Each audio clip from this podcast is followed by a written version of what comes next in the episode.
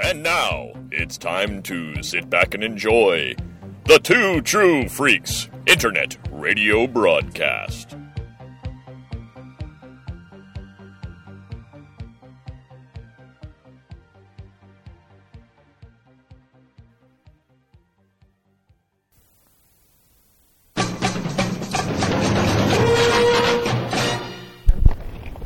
Test, test, say duh. Good luck. This podcast is designed by Two True Freaks to be listened to on your audio device while watching a theatrical presentation of The Avengers. Two True Freaks would like to stress that this was produced via the theatrical experience for the theatrical experience.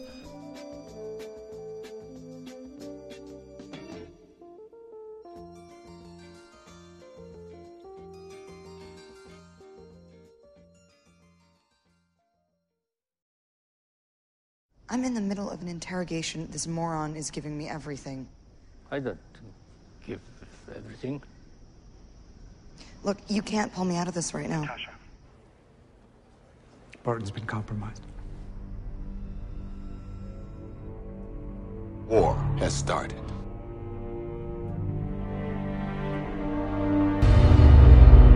The Avengers. That's what we call ourselves. Earth's mightiest heroes, type thing.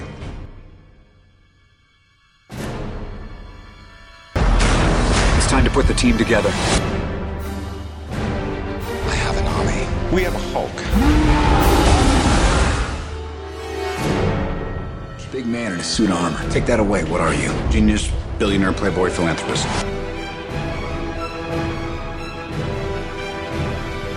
Hulk! Smash!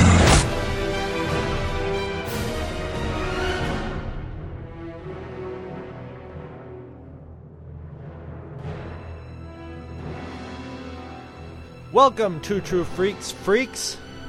I'm Chris Honeywell, and I'm here with the other freak, Scott Hey. Gardner. Wow, that didn't even sound like you. It sounded like a soundbite that somebody dropped in of just some guy going, "Hey, Hey, hey." hey. I gotta tell you, Scott and I are in nerdvana right yes. now. yes. Gripe, Yes. gripe, gripe, gripe. We've been griping for years about the state of superhero movies, and uh, and we've generally been pretty sunny about the, the the direction the Marvel movies have been going in.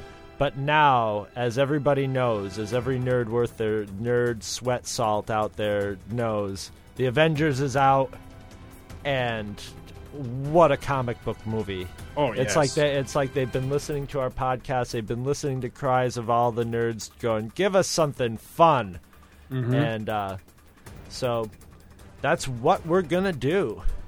Yeah, I, uh, I I could not be happier with this movie. I don't think, uh, honestly, I mean, as awesome as the uh, the the pre Avengers movies have been, you know, the individual superhero movies leading up to this have been. Um, I don't think there's been a movie with this level of verisimilitude since Ooh, nice Superman the movie. Which you know, that's what sold that movie. That that's what made that movie the uh, the benchmark that it was. That that benchmark may may have been reset with this movie. I think uh, I think it needs a little more uh, time on it to to see how that you know works out. To But get at over the very the initial burst of Yeah. excitement. Yeah, but at, at the very least, you know, it, it, it's been brought to a whole new level. And uh, yeah, I, I I'm jazzed out of my mind for this movie. It's uh, it- it's everything that I hoped it would be, and and it has nothing of what I feared it might be. And uh, yeah, it's it's just as gratifying too to see that uh, it, it looks like the world agrees. You know? I mean, Yes. yeah. I Oh, mean, yeah, I- yeah, I- yeah, I have not heard criticism one about this movie. There's That's, there's a there's a couple Rotten Tomatoes naysayers out there, but they're the ones who know if they say something bad about something like the Avengers, everybody's going to check out the review. But there's only like a couple of them, you know, out there. Yeah, I mean, come on, if you've got a comic book heart beating on you, this movie's going to speak to it for Mhm. sure. And I'm really excited to be doing a commentary on it. I've already watched it several times. Now you didn't do the 3D experience, but I did the 3D experience. I wanted to. I wanted to, and uh, it was good, but it wasn't necessary. That's all I'll say. See- it was it was nice. It was Well, I- nice 3D, but it wasn't like it didn't have it wasn't like the Avatar time put into it like crystal clear, you know, this is a 3D movie. It was incidental to the the story, which is good, and it didn't distract from it and it added to it in parts, but it wasn't obtrusive, you know, and it wasn't it wasn't like wow i'm glad i saw that in 3d but i wasn't not glad that i you know i didn't i didn't see my money going away from me when right.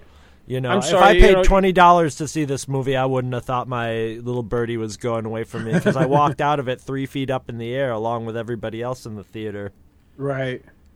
Right. I'm sorry. You said 3D, and my my brain heard IMAX. IMAX is how I wanted to see it. I didn't Hmm. care one way or the other about the 3D. But the problem is, is that in my area, the only way to see it IMAX was that you had Was to see 3D. IMAX 3D, which is extra extra money yeah, it was. So my wife actually ended up going and buying the tickets, and she bought herself a ticket and and surprised me and came along with us, which was really really cool. So even with her buying an extra ticket, we still saved I don't know, it was like ten or twenty bucks. i think you said on the form On- it was $21 if you would 21 that's yeah you're you're right that's what it was uh, over what it would have been for us to go to the imax 3d so yeah you know and that's adding a person and we still saved that money so yeah uh, it just wasn't i'm sorry it just wasn't Well, this is one of those that. movies. I'm a tightwad with going to movies because it's so expensive.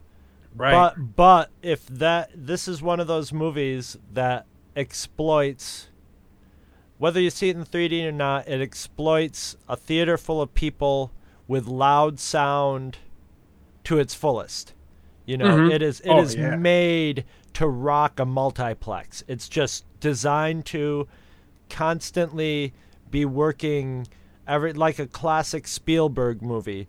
So, you know, it's worth that's so rare that it's worth it to me no to see it in the you know, to pay the extra money to see it in the movie theater. So, if you're listening out there, absolutely Hollywood, you know, if you if you deliver stuff like the Avengers and it's not the fact that they spent 200 million dollars on it that makes this a great movie either. So you don't have to spend 200 million dollars. Watch the actors and watch the writing on this movie and and you'll be putting asses in the seats that won't regret being in those seats when they walk out. absolutely speaking of which we're speaking of which we're starting to roll here Oh, oh shit. Okay. So, all right, so we should uh, get started on our commentary. All right, you want me to do the countdown? yeah Okay, one, two, three.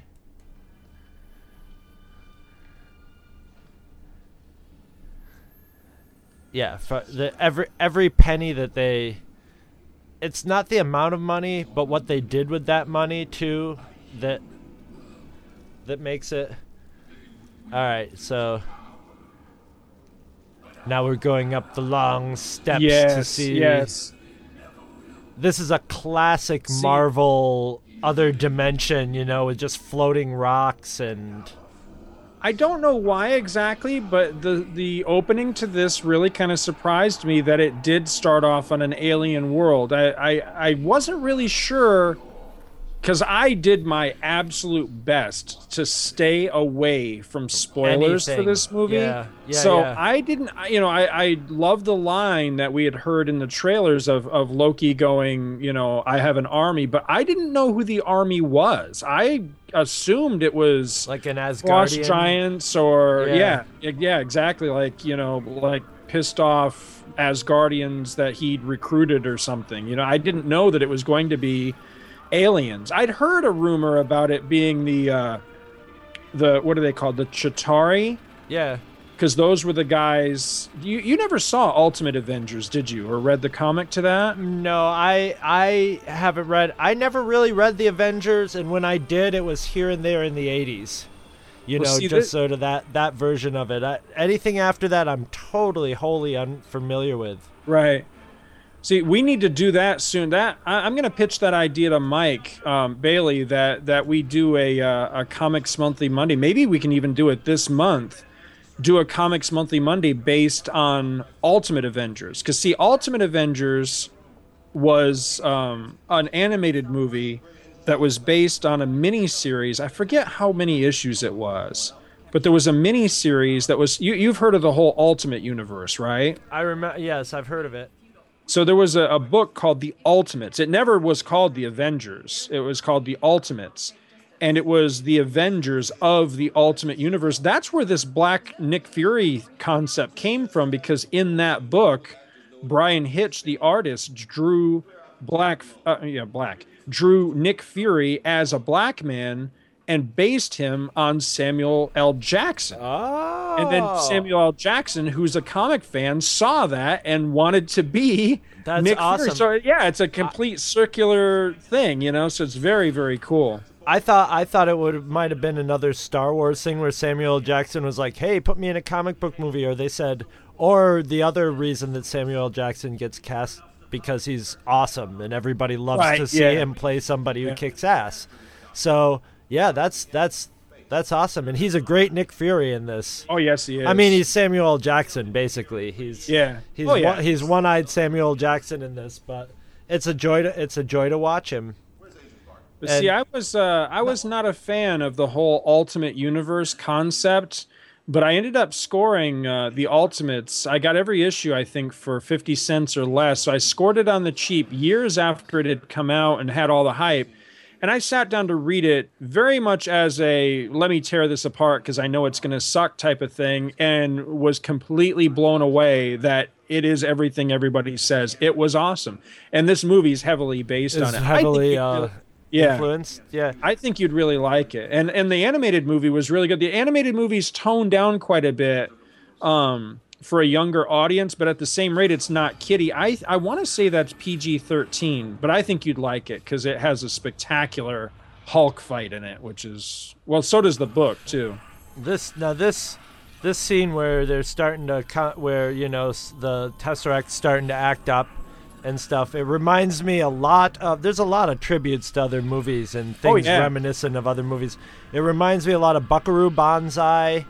And um, Howard the Duck, you know, just a long room Oh, where you're opening up into Dark Overlord came. Uh, uh, a Dark uh, Overlord came or, through. or, the- or if Howard the Duck came tumbling out, whag, you know, that would be awesome. that would have been now. That would have been a, a um, um, cameo in this movie. Would be Howard the Duck. That would have been a great cameo. But I um, think that uh, Arnold Schwarzenegger should have played Loki, and he should have been naked in this part, so you can go, "Give me your clothes now." yeah, exactly. now, another thing is speaking of spoilery things of the movie, just to be, you know, since we're talking through the whole movie and there'll be spoilers during this, let's. I, I say we leave out the the cutscenes at the end of the movie, so as not to spoil those if anybody still hasn't seen this movie. I was wondering about that because I really don't want to give away. No, leave those. That's all. I, I will say that uh, you know me. I've actually been. I, I've actually been on, on something of a kick lately. I'm really trying to break the uh, the swearing in public uh, habit that I have, which is a it's a bad habit. Let's Which one did you let fly at the tease at the end? when when when he turns around, I was like, "Holy shit!" And uh, people like a row or two behind me started laughing. I'm I couldn't help it. I was just like, I can't believe, you know, that that that was the tease. It was I was blown completely blown away. So now I, I you know I'm I'm ready for Avengers 2, dude. Oh yeah, yeah, yeah, yeah. And and judging by who that is, yeah, it's it'll be. I love this how Nick Fury is just like, dum dum, put this in the suitcase and just walk off. He's ready to just scam on out the door. Yep. and, and and and and when Loki stops him, he does the classic like standing there looking all guilty. what? I'm just leaving with the Tesseract. And in the cookie jar. Who's that? Is that Richard Gere next to Loki there? You know who I completely forgot was in this movie, and it wasn't until I saw her name on the credits that I remembered hearing that she was going to be in it. was Jenny Agutter, but I couldn't remember who she was. I actually ended up having to go on the internet to look it up to find out who she plays in this.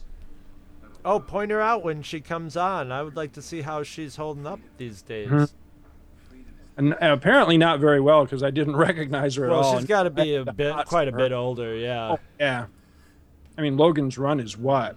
A good, what, 40 years old now? Or, or, or Getting close to that. Yeah. 30 some years old. Yeah.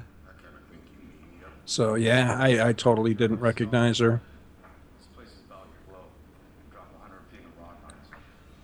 Now, one thing I don't understand, and this is after a few viewings of this movie, is uh, when Loki possesses somebody, they seem to be, they seem to possess a lot of their personality still. Yeah, they're not wonked out. I noticed that. Yeah. They're, they're, they they have a lot of their personality traits, and, you know they're not a, just a, a, a you know a Spock without a brain.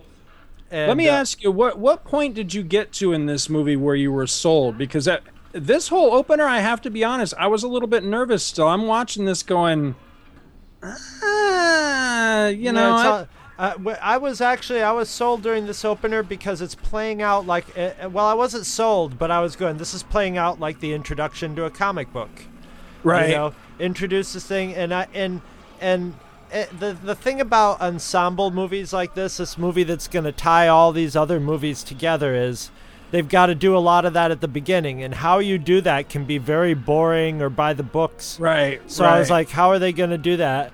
And at this point, it, it was all making sense. Okay, we got to introduce Loki, and uh, you Oh, know, hate when that happens. show the. I that was just a really nice special effect of that of the side window of the car.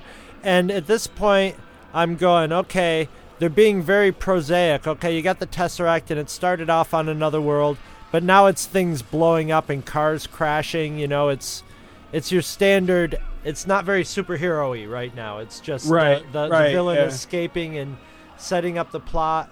it's very and- Terminator, this part, I think. Yes, yes. I felt like a royal idiot because I have the hots for this girl playing Maria Hill, and it took my wife pointing out to me who she is. She's the hot chick from uh, How I Met Your Mother. I totally didn't I've never recognize seen her, that. and all she did was change her hairstyle. now here's the big question: What did your wife think? Did she enjoy the movie? she did. Uh, you know, there, uh, she made me a little nervous because there There's was a plenty couple of guys, parts- right, to, for Oh, her to well, watch yeah. in there. You know. I mean, there were a lot of parts where I mean. I, I just about had to be physically restrained from jumping up and doing Yeah. fist pumps. And Well, there were yeah. a number of times where I couldn't You help it. I was ex- you can't expect- and hollering like an You idiot. can't expect her to be like that either. But I'm No, no, not that. But I mean, the the ones that made me a little nervous were where there was some parts where like the entire theater busted up laughing, and I looked over at her, and she just kind of had this like like you know like you're fond of saying long suffering look. Yeah, I'm surrounded. And I thought she's not liking this. But then when we when it was all over and done, she she you know as much as you know the kids and the and the car ride home was you know recounting the parts that she really liked, and I mean we talked about it the entire way home. So I mean she enjoyed it. Well, that's what I'm saying. It's like a lot of the other Marvel movies. It's made to be enjoyed by people who may never have picked up one of these comic books in their lives. You know, it's see, she hadn't seen all the lead up movies either, which made me a little bit nervous that she might to. not know. You don't need to. No, that's, that's, the another great skill of this movie is is is they tell you enough you know they give you a little some little backstory touches that if you saw the other movies like okay there's natalie portman you know being referenced or whatever. I love that N- nick fury jumps out of a plane does a couple kirk rolls and then is up shooting you know Of all the sound moments in this movie, that may have been my favorite one though. Was the helicopter because they had something very similar happen The in the Hulk, blades and I love that. Yes, ground, the- yeah. yes, I love that sound effect. It's great. I uh, I had one of the, the proudest moments I, I've ever had with with my wife coming out of this movie because we were talking about the movie and uh, and I said to her I said did you understand why the Hulk couldn't lift up Thor's hammer in that one part and she just looked at me like I was stupid and she goes well he's not worthy and I was just like oh that's awesome well, I mean, with a with a basic knowledge of uh, of King Arthurian le- legend, you could figure that out. You know, Right, right. It's, it's very Arthurian, sort of. You know. I was Or- just so proud. now what did you think of the of the theme It's okay. No, no, none of the music, like you said, has r- really jumped out and grabbed me. It's incidental music, you know. There's, but the thing about this movie is it's so dense that it's not like a Spielberg movie, you know, where you might want to have John Williams micro. I don't know. I think it's a style that's evolving in modern movies that you know, and I'm okay with that because really that style had gone away before John Williams brought it back too. Mhm. And then I think it got overused because it's really something that you want to use when you have a master like John Williams, someone who's Right. going to really cuz they're becoming such an integral part of the movie. Whereas this mu- move music it doesn't have to be, you know, there's parts where it times up to the action and stuff, but it's usually more of a like bum bum bum bum, you know, sort of thing rather than Right. having opposing themes playing. And you would have so many musical themes being clashed against each other in this movie if you used that style. That's true. Yeah. I, I, I love how you I love how you see the Black Widow's interrogation style by posing as the victim and getting all the Right. information she needs. It's it's just a, a brilliant move. And here's a little nod to the um, I want to say the French Man. connection, but it's a marathon man. You're right. Marathon Man, yeah. Now my uh, my wife did really enjoy this part where uh, when she starts thumping the hell out of these guys. Oh, I'm sure to she did. Coulson When uh, when Coulson's on the phone and listening to it happen and just kind of like la di da, you know, she she thought that because see that guy is uh, that guy is uh, That got a big laugh in the theater too. That he's was- one of the regulars on um, the the New Adventures of Old Christine with uh, what's her name from Seinfeld is the star of that show. She he plays her ex husband. Ah, okay. So we that's how she knows that that actor. Yeah, I'm not familiar with any of these TV sitcoms. I haven't I mean, seen I a don't TV really watch it either, in but- Yeah. But I like this guy. I like this actor a lot, and I, I like the role that he plays. Yeah, he's well. He's been he's pretty awesome. he's almost he and Samuel Jackson are really two the two unifying factors with this whole thing. And now this this sort of scene has been really overplayed, but I just can't I can't stress enough how good direction and good cinematography and blocking make these action sequences more exciting than the normal action sequence like this. You Right. really It's- get a it's La feel. Femme Nikita. Yeah, and you but you see what she's doing. Most people that did this would just do a lot of quick cuts to do this. No, you you get you are drawn along with it, and like a fr- like frames of a comic book. Right. You know, I mean, say what you will about Josh Whedon, he's obviously a fan of comic book and gets not only the style of comic books, but how people read them and how people interpret right what's going on and what happens in them. Because this is a comic book come to life, and this is something I've been sort of not arguing with people about, but I think this movie makes the distinction of as soon as they cut to this scene, it was just like, of course, this is going to be where the Hulk is in some third world. I love it. But um I think this movie is going to make us now make the distinction cuz everybody's going this is the best superhero movie ever. And and I personally am in agreement with you that Superman the movie is pretty much the best superhero movie. But this could very well be the best comic book movie ever. You know that that that is not only based on a comic but feels like a comic. And sometimes Mhm. it feels like the 80s comics, sometimes it feels like modern comics, but it plays out like a comic. You can almost see, See, the I, word I'll- balloons. I would be more than willing to give it that title because I, I can't think of a comic book movie that I've enjoyed more than this as far as as far as nailing the checklist of comic book tropes and even some of the cliches, even some of the bad cliches. but making But it all but, but making it all awesome and seamless and making a great movie out of it. Whereas Superman the movie, I think transcends comic books. I it's it's a great movie. That's why I whether- say it's a know. great superhero movie because it's Right. about Superman and it's about it's about the iconic basic, you know, Superman whatever, he's like the basic model for superheroes. So, you know, and that movie is about the, you know, the most primal superhero of all sort of. And Christopher Reeve and the filmmakers sold it and Right. and it, it, I mean he was and still to me is Superman when I see Superman Absolutely. and it necessary like watching that movie was sort of like watching a blockbuster movie of the time whereas this is a blockbuster movie of our time but it's like reading a comic book the superman Mm-hmm. Yes. movie wasn't necessarily like reading a comic book although ironically it o- it started off with a With comic someone book be- reading a comic, yeah. but it would be more appropriate with this movie if it started off with a kid Mm-hmm. opening up like a 90s Avengers or, you know, or a modern Avengers comic or something like Right. this. Because it really feels, you know, it's got a little bit of swearing in it and it's a little more violent than, say, the 80s or 70s or something, but it's still.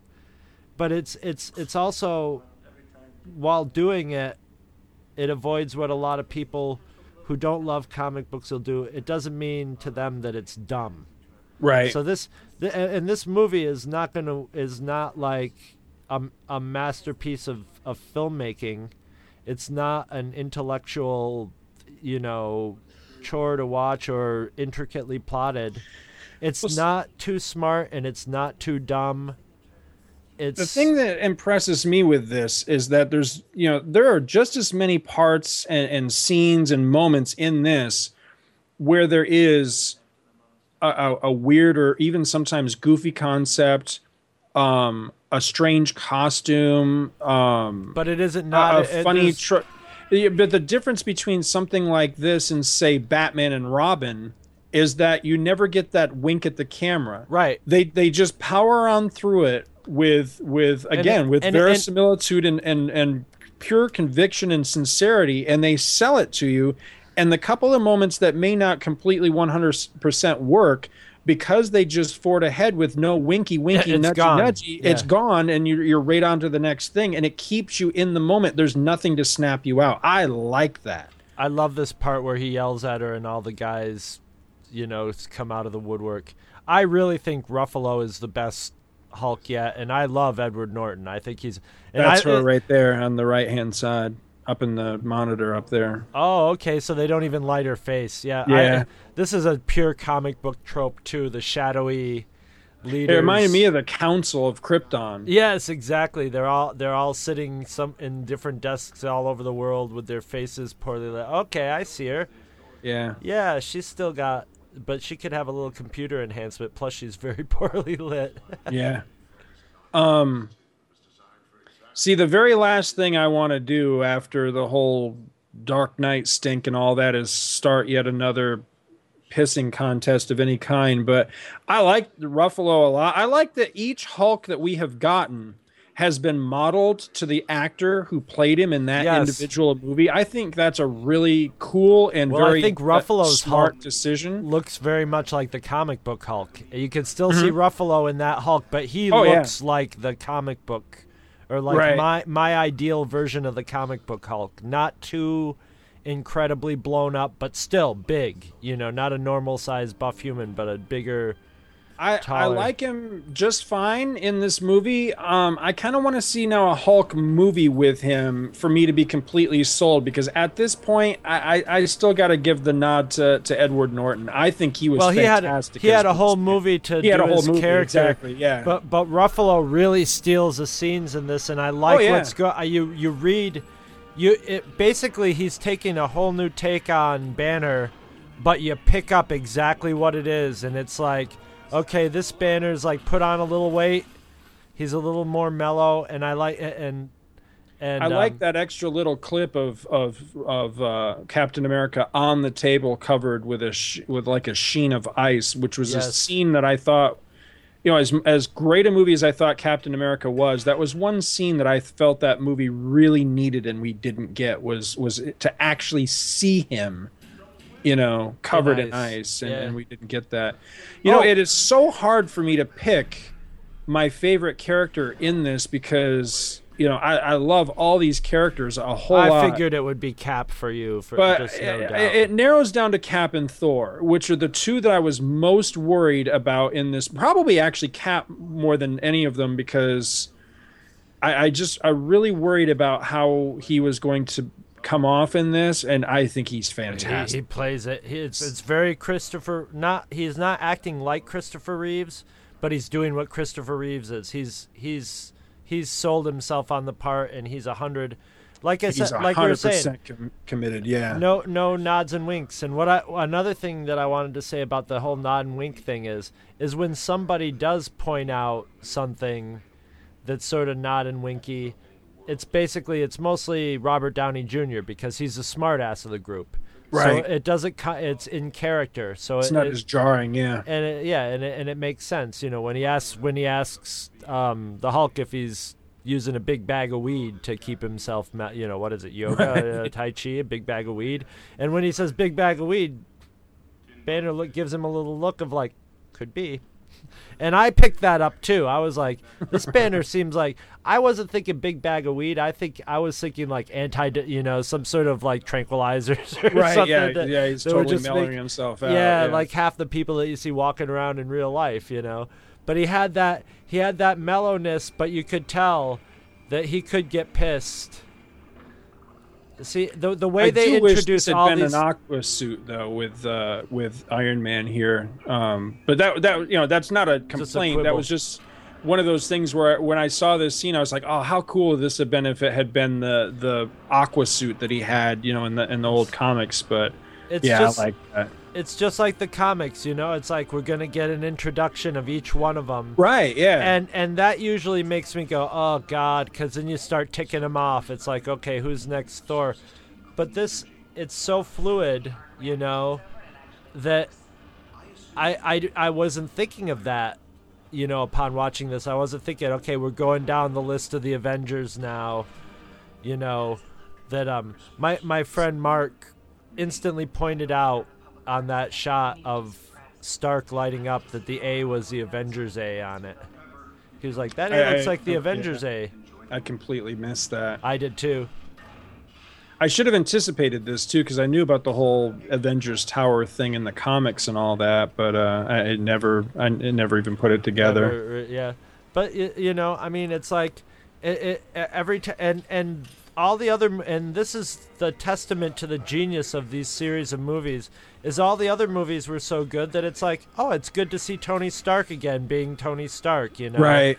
And oh, okay, you know, now he and uh, Pepper Potts are are you know deeper into their relationship, and that's and they communicate in this, you know, just in a I few never- short scenes. It's like okay, now they're you know they're in a relationship and and it's been developing. You know, they're they're starting to relate to each other like a couple that's been together for a while. You know. I gotta admit that I, I was never all that crazy for uh, for Gwyneth Paltrow, but she's really cute here. They're just the the jeans and you know just the simple little outfit, you know, the Daisy Well- Duke type of outfit she's got is She's very. a girl. She's a girl. Pepper Potts is a tomboy. uh, it's a tomboy girl next door, but still hot. Oh, na- yeah. Name and she fits right. You know, she she looks like a Pepper Potts. You know, Mhm. she looks like a. She looks like uh, like you could dress her up really beautiful or whatever, but she's always going to be pretty if you put her in just sort of normal clothes, and she looks more at home in in her cut off jeans. Plus, you've been seeing her in business suits because she's been like on work duty, but now it's you know the couple at home now. So it's all that's just communicated very, you know, the way they catch things up and bring things together. Nothing's ever jammed and forced in here. I love that they play on the jealousy with uh, Coulson and Tony Stark because Mhm. he, he was definitely making the moves on Pepper Potts in the last movie, and it was like, okay, this could possibly be a subplot, and they and it and it plays out really well here. It's it's just nicely. Josh Joss Whedon is when he's dialogue is good. It's really really good, and in this he was trying to do real dialogue and not sassy Buffy dialogue. right. But I there's caught still a little some bit of sass in here. There's some yeah. sass in here. There's a there's a there's a few lines, but you know, for the most part, they kind of work, and they usually make me roll my eyes. But for the most part, there were a lot of them that I was just like, I like how she's like wiggling her ass as she walks over there, like just like, excuse me, wah, wah, wah, wah, wah." she's like, she's Really, like, yeah, sh- I'm with Tony, but there's no ring on this finger. That's what I'm totally picking up off that. The only Buffy moment I, you know, moments I ever caught in this, honestly, though, it, it was the alien stuff. Kind of felt a little bit, you know, that that, you know, that TV show budget type thing to me. Yes, you know, even the dialogue fil- was filmed a little in front bit. of a green screen type Yeah. thing. Yeah, it, but but that dialogue is Marvel cosmic. Oh, absolutely, You yeah. Know, it is. It's bibble babble, but but it's pulled I- off here. these are the scenes that I wonder how they're going to play, you know, in in, in multiple repeated viewings. Because, and my biggest trepidation going into this movie was Robert Downey Jr. You know, because he was the biggest of the of the Marvel characters. You well, know, they the had issues with his going in. schedule, so he was in the movie less than he was supposed to be.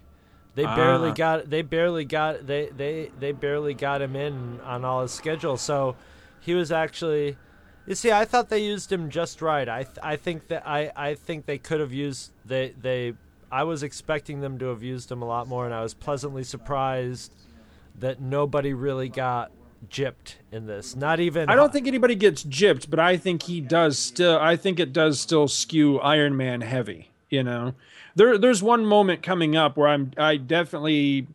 Again, you know, I, I the, the very last thing I want to come off is that like I have an issue with it because I don't. I don't have any issues with the movie. I loved it, but uh, there when we get to it, there's there's a moment here where I, I just want to point it out because you know it was one of those things where I was like, okay, this was starting to go a particular way, and they save it at the last minute. This thing, this was a I big mean? laugh in the movie when Coulson starts acting Yeah. like a nerd at a comic convention with Yeah, I like what he says like there's a little bit of foxing around the edges but you know when he's That's talking about his cards later on.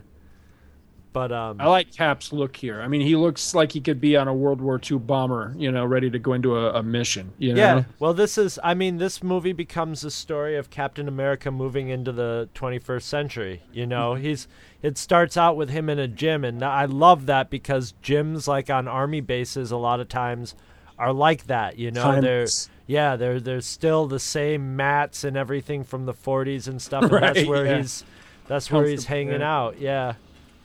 I, I think my favorite line of the or favorite moment, favorite line of the entire movie is when he gets the Wizard of Oz reference, and he just kind of stops the room to say, "I, I, I got that. I I, understood I that." thought the Wizard of Oz was post World War II though. 1939. Oh wow. Okay, so okay, then it was right. Same year uh, Batman came out. Okay, here comes some of your co- cheesy cosmic Yeah, see, dialogue. Uh, It's not so much cheesy as that this is one of those moments where this scene could just as easily be happening in an episode of Buffy or Power Rangers Yes. or, you know, you know what I mean? And, Yeah, and that's not walking diss, around just- the star the styrofoam rocks and talking. Yeah, Right. there's the only thing about this scene that belies the big budget is when the big floaty eely creature goes floating by in the background and you know you just see something big go like swimming by like a whale and it's like oh okay that's pretty intense whatever that is but i mean you could almost see how jack kirby would draw this scene you know Oh, yeah. I love it. I love it. And I love how Loki, whenever he's in some situation like this, it's like, well, better put the horns on. I'm on duty. Yes, yeah, I really do. I like this. and I, and I think Loki is a very interesting pick for them to have as the villain in this, because he's not like, he's in in in a way he's almost like Gene Hackman Luthery, where there's a, a comical aspect of him. Although in the in the comics, when I would read it in the old event, like the old one, like the '60s '70s Avengers, he was almost like a Joker. You know, he Right. was a, he was Right. he was humor more humorous. You know, and like playing tri- like a trickster. Well, I got the feeling that they did that purely as a historical nod because in Marvel Comics history, you know, the actual comics, it was Loki that caused the formation of the Avengers. So I took it Oh. as as a, a nod, you know, that they didn't have to do, but they committed themselves to it, and damn it, they made it work, man. It's I a, mean, well, they- I thought it was really a great it work. decision because he's a he's a he's a thinker. He's like Lex Luthor. He's a thinker and a plotter, but at the same time, he's a fool. And you know, but he's not like a big muscle bound like mecha human or so, you know something like that. You know the and Yeah, I was just I was just very surprised that they picked the Thor heavy for it, but um. Right, right. Well, I'm trying to think. I think everybody else is dead. Because you got, uh, let's see, Iron Man. He fought Stane. What happens to Stane at the end of that? I forget. I Stane don't- dies, doesn't I he? think so, yeah. And then in You're Iron right. Man Two, it was uh, it was um, Whiplash, and I think he dies in that movie. Yeah, you're right. Yeah, Justin yeah. Hammer goes to prison, and then you got the Hulk, and it was the Abomination. I think they take the Abomination away at the end, but I mean, he wasn't like of a level where he could like pull together a threat to the Avenger. I wouldn't think anyway. Let me see, Doctor who Doom did you is? Doctor Doom is too Fantastic Four. Yeah, see, I think that's still tied up, which which kind of, again, I don't want to spoil anything, but with the way that this one ends with the tease for the the other, you know, the the the sequel, the, my kids immediately made the connection with the Silver Surfer. I'm not sure that they can do that. I I'm I kind of think that that's still tied up with. Uh, who was it that put out the Fantastic Yeah. Four? So it was Fox, right? 20th Century Fox. Yeah, I think you're right. Well, you know, which, by the way, quick tangent. Just rewatched uh, Rise of the Silver Surfer not long ago, and uh, you know, I think that's a very underrated movie. Somebody was this to me was such a major, major geek out. And the, I mean, Oh, I, dude, did you ever think listen- you would see this in your lifetime? In a- Listen in a- to me. This was like something like right now I'm plotting out a story, right? And one of the characters basically has it's more like an airship version of this, but it does what this thing does. It it takes off and and then it becomes invisible underneath. And I'm like, this is exactly it's this is like the Nautilus, Yeah, you know, or something. It's just this yeah, who do, what nerd doesn't fucking want this thing? It's so awesome. but I mean, did you ever, ever think that you would really see the Shield helicarrier flying in a movie? Oh, sure. I, I mean, it's totally possible nowadays, but once again, you can do it nowadays, but it takes a skilled director to make it maje- as ma- you know, like to make it feel majestic like this. You get a feel for this thing. In Dude, if other movies, it would just me- be a big special effect. It would probably be too busy to figure out what's going on. This they give it a big like. This reminds me of the black hole here. Their control oh yeah, room. Cygnus, yeah. Mhm.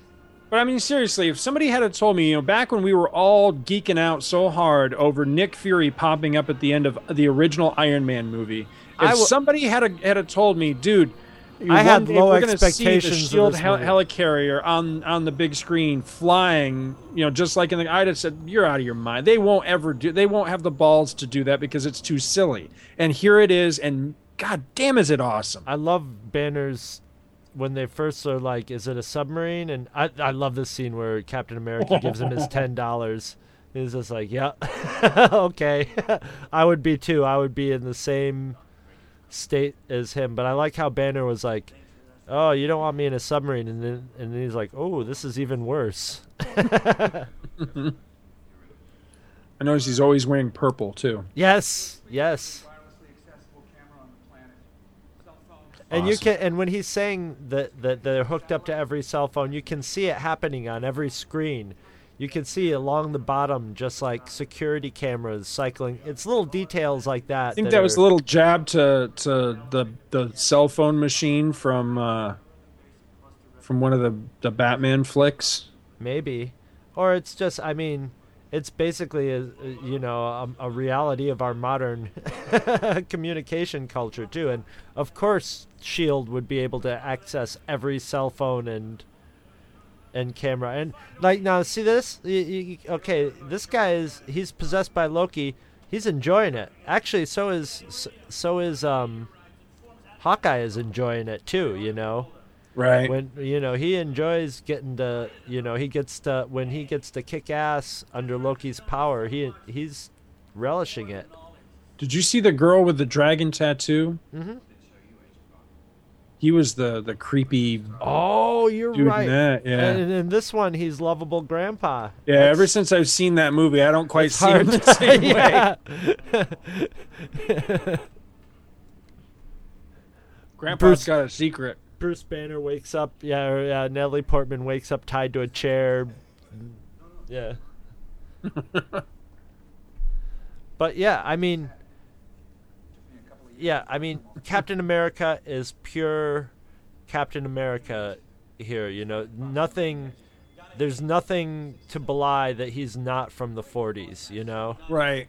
there's there's nothing at any point.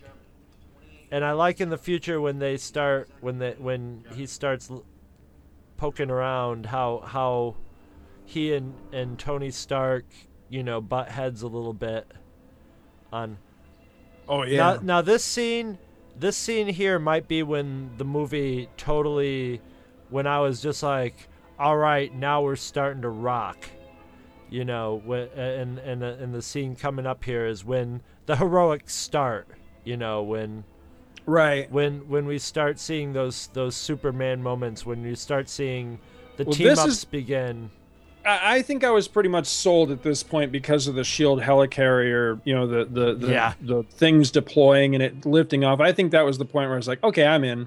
But for the straights, I would imagine that this is the make or break point of the movie because this is where you're gonna see, you know, Cap make the scene and, and fight the guy in the big silly horned supervillain In outfit. his red, white, and blue outfit, and his right, yeah, exactly. and, And, that is so, that is a dress that like you know that hey don't you think that's a little corny and then people and Right. then it said no i think people actually are gonna need that and that's exactly saying what the filmmakers want yeah is this Mhm. a little corny no this is actually what everybody wants and uh you know and this is this is a very this part is a very dark knight x-men you know more of a gritty horror or not horror but comic book movie scene you know where loki like you know steals this guy's eyeball and and it's done with the classical music and uh you know there's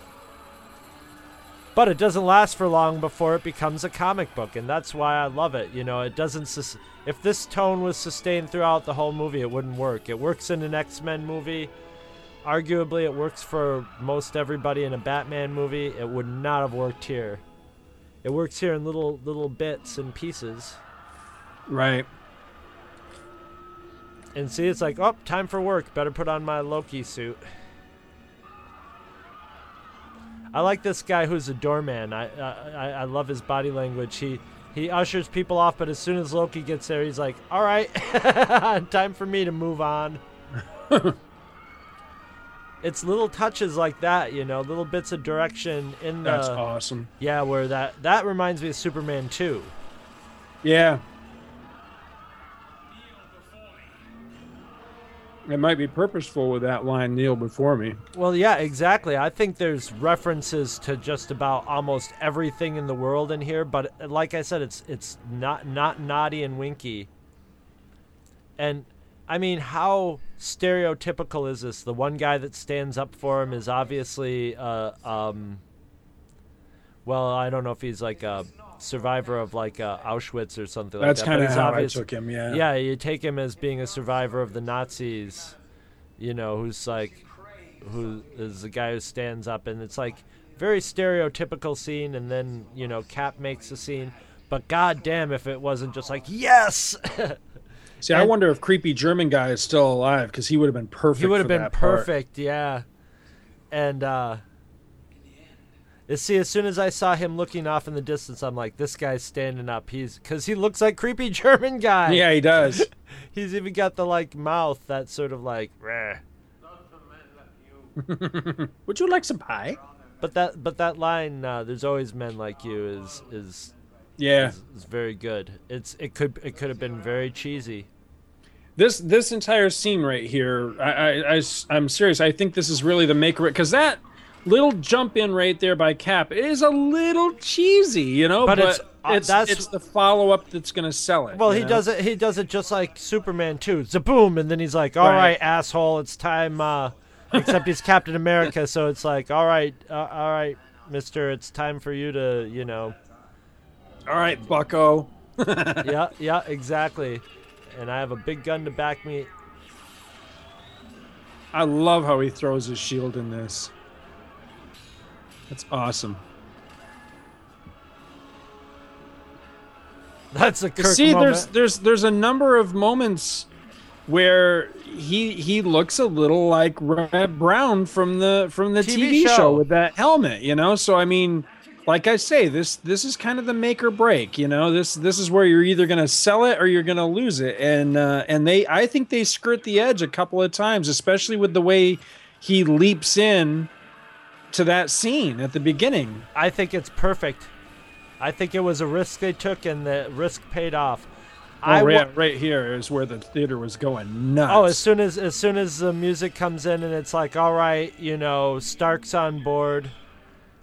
As soon as you start seeing the team come to, all the scenes of like where they start to work together are awesome, and they could be cheesy too. Hmm? And now we're getting into a seven moment where Kevin Spacey lets himself get arrested.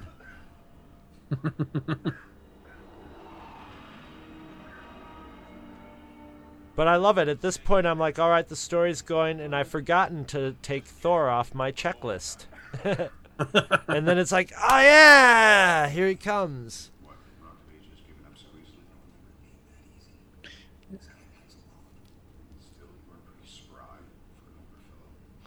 And I, I like this tension between the two of them because when this scene started, my initial thought was, I do not like Iron Man having to pull Cap's bacon out of the fire, but it actually works well into the animosity, you know, the initial animosity between the two of them. So it feeds the scene. Yeah. You know, you're supposed to maybe not kind of like that, you know? Yeah, yeah, yeah, yeah. If you're a Cap fan, you know? Or if you're an Iron Man fan, then you love it, you know, that, that you know, he's the guy that saved the day, you know, that, so that's what I like about this. There's something for everybody, no matter which of these characters you might focus on above one of the other ones. I love how he just do- he does it. Kirk, he just grabs him by the neck. Come with me. Come here, you.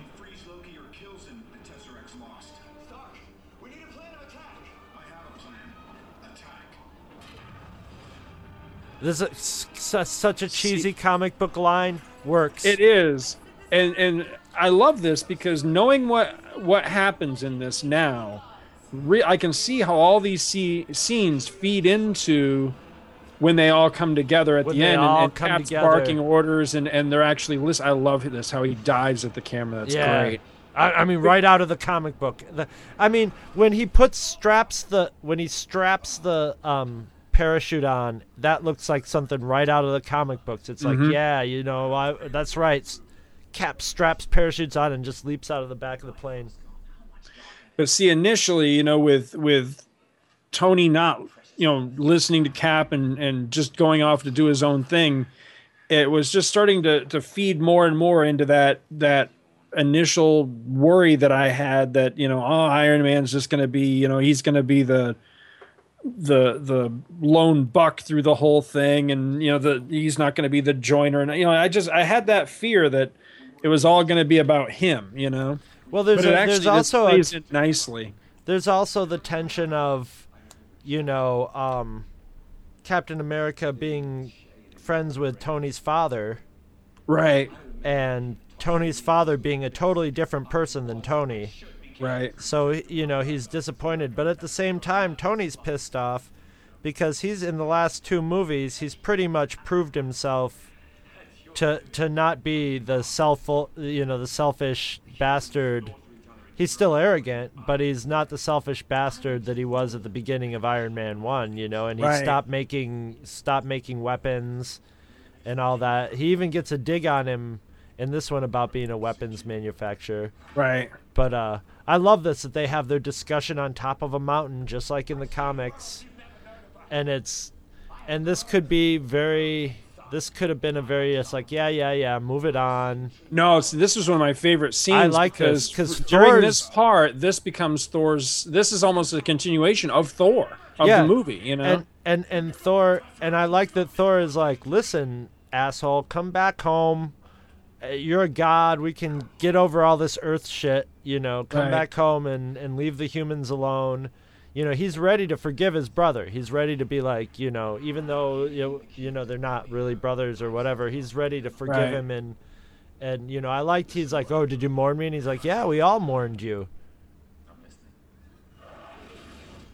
See, lo- basically Loki and Loki and Iron Man are the only ones who get to have little wisecrack lines in this. So that's Mhm. that's good. It- This scene, this scene is fantastic, right out of a comic book. I like I, it. I love that I Shakespeare didn't- in the Park line. I love that line. That got a huge laugh in the theater. The death mother know that you're wearing her drapes? I like this, but I didn't like initially that Iron Man was able to hold his his own with Thor. Well, I, was always picture. like, come I- on. No, because you know what these are? These are headbutts. these are headbutts. They're not trying to kill each other. Thor, Thor, Right. Thor, Thor's, Well, Thor could put Thor his hammers his- through here. He- Right. The more Once pissed Thor he gets, the measure of Iron Man, then it shifts to where it's clearly Thor. You know, I, it, you know he he outweighs him. But initially, it looks like you know it, it's toe to toe, and it well, kind of that's bugged why me a little that's bit. why they do this scene. It's like his hammer actually he actually absorbs it, so Ramps it gives it like yeah. four times the power. And I love that. He's just like, oh, how about that? And, and but this is you know this is the classic. You know, before Marvel they can Comics, be a yeah. team, they gotta Yeah. they gotta fight each other and butt heads. And Thor, especially Thor, is an Asgardian. You know, he's not quite like Hercules, but if Hercules was in the movie, it would be the same thing. You gotta sort of prove that you're gonna fight. You know, like a man with them. And a lot of these fights, like give, you know, later on in the movie, there he goes, right there. He's had enough, and now he's showing. Okay, He's like, okay, I can break your armor if I want to. Yes. yeah, And I like how Loki's just sort of sitting up there, just like, I'm gonna watch this, you know. Hmm? Yeah. This is uh-huh. awesome. And once again, it's shot and edited to where you know exactly what's going on. You feel every movement. It's never like, oh, what just happened there? It was just a fast blur of things going on. Even when it's something like that with the that happens really quickly. It, it's I love this. right out of a comic. See, initially, I thought that uh, somehow the Hulk would get involved in this. That, that it would be the three of them versus the Hulk. Ugh. That would be awesome. So I love the vibranium thing here. That is Yeah. just because see, that was the other. That was that well, was there's another thing where Thor gets an idea of Captain America's the power of his shield. You know, Right. Well, that was the one thing. I mean, you know, there were a lot of things I wanted to see going into this, but the one, like, you know, I, it has to have this or it fails for me thing was a fight with the Hulk. And when we got it in there, I was completely unprepared for how they pulled it off. And I was just like, oh, God, yes, this is freaking awesome. That's just a beautiful shot of them flying through the Mhm. clouds. I love it. Now we're getting into Silence of the Lambs territory. Silence of the Lambs or seven. You know, we got the. I like how he gives Banner a little smile through there. Yeah, yeah. Everything's going according to plan, and Banner's getting fucked with a little bit. A little uh, Brent Spiner going on with some of the smirks and smiles he does in this. Yes. This is a great scene where Nick Fury Mhm. gets to just say "fuck you" in about ten different ways in Samuel Jackson dialogue. But once again, it's very, it's you know, I, this is very Hannibal Lecter. You know, this is like a mixture of his original prison cell plus the one they had at the end of Silence of the Lambs, where Mm-hmm. and at the same time the person inside the cage is just like doesn't give a shit you know he's in control of the situation. It reminds See, me I a little of Loki- x-men 2 also. Yeah. See, I thought Loki could come and go as he pleases, though. i think he can. I think he could walk right out of that cage but he don't care. I think he's more i think he wants to stay in that cage so they can all watch him on video you know that's the thing about loki is loki usually loki isn't somewhere he doesn't want to be you know Right. He uh, he's usually not doing something that he hasn't plotted out three steps in either direction. So you know he's very he's very Hannibal Lecter, you know, or that that kind of villain, you know, where he's pulling all the strings. You know, he's he's setting up all sorts of things and trying to play everybody against each other. And by the time you figure out what's going on, he's already done his damage. So that's Right. So here he's like, all right, yeah, yeah, I'll hang out here. Why not? Why not hang out here? Because if I hang out here, every second that he stays in there, they might know, might suspect that he could walk right out of there. But since he doesn't, they never know what, you know, cards he's holding at this point. They don't know if he could walk out of here or not. Plus, at the same time, they must be shitting bricks having Loki and the Hulk on this on this flying vehicle, you know, and rightly so.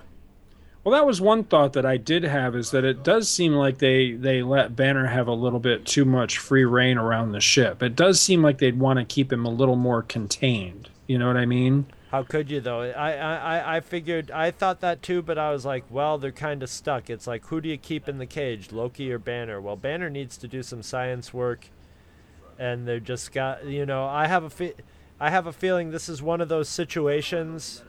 It's not Fubar, but it's one of those things where Nick Fury's doing two things that he really would never ever do, which is Right. have the Hulk there and have Loki on the ship, but you know, desperate times mean desperate measures. So he's like, let's hope that this, you know, we get Loki from one point to the other without the Hulk, you know, smashing this 84 quadrillion dollar secret project Right. that we well, plus the, it was here. stressed too that he hadn't had a Hulk out in what, like a year or something like that. Right. So, Right.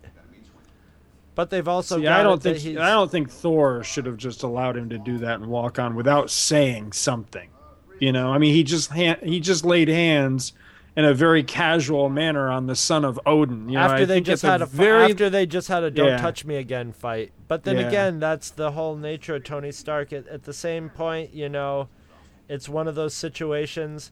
It's like it's it's like when like in the days of dating or whatever uh, happens. I'm sure when you're married to or when you're you're you're got a girlfriend, boyfriend, wife, or whatever, and you're out in public, and you're not gonna you're not gonna do. pull certain stuff that you would do in private or in a different situation. In this situation, everybody's got to be political. But I'm sure Thor is still sitting there going, "Okay, asshole." Right. Fuck you. and uh, I mean, he definitely gives him a look when when he does this.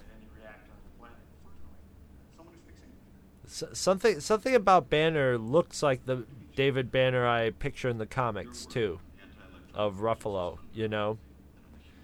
I like that they didn't try to match him with Ed Norton or what was the other guy, Eric Bana. Yeah. I think he resembles Banner a little bit more than he does uh, Norton. Oh yeah, yeah, yeah. The Rage Monster, the Rage Monster line got a big laugh in the movie theater when Thor's uniform is different in this than it was from the Thor movie, isn't it? You see, I think Thor is one of the harder than Captain America to like have people who maybe aren't comic fans take seriously because Captain America, I think, is a little more in the public. I had to see the guy playing Galago is also awesome, but you know, I mean, that was a credit to the last film that they pulled off. You know, Thor being people being able to take him seriously. I got sprees. Sprees. I'm hitting my wise ridgies. I guess we're getting hungry at the same point in the movie. It's not a movie without sprees and Sour Patch Kids.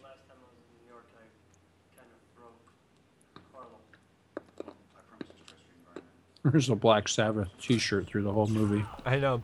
Not to, not to change the subject, but when when I saw this in the theater, one of the previews was for Prometheus.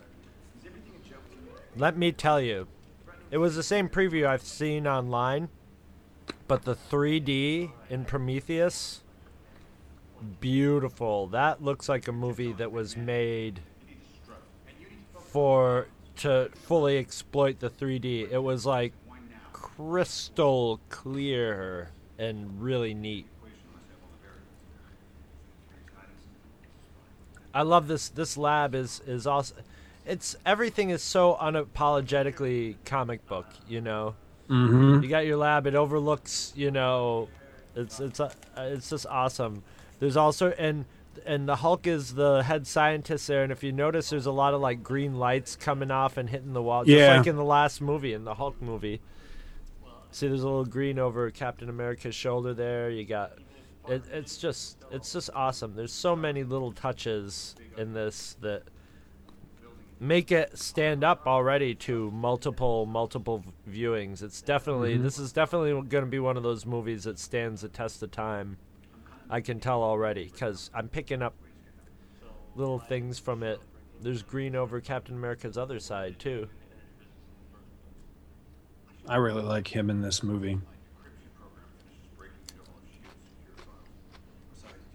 I really like this scene because this is where you really see the personality differences between Tony Stark and Captain America. The Right. how they both sort of re- resent each other. One for being the, you know, you know Tony Stark thinking of him as being a goody two shoes Boy Scout, and him thinking of him as being an egocentric, you know, layabout.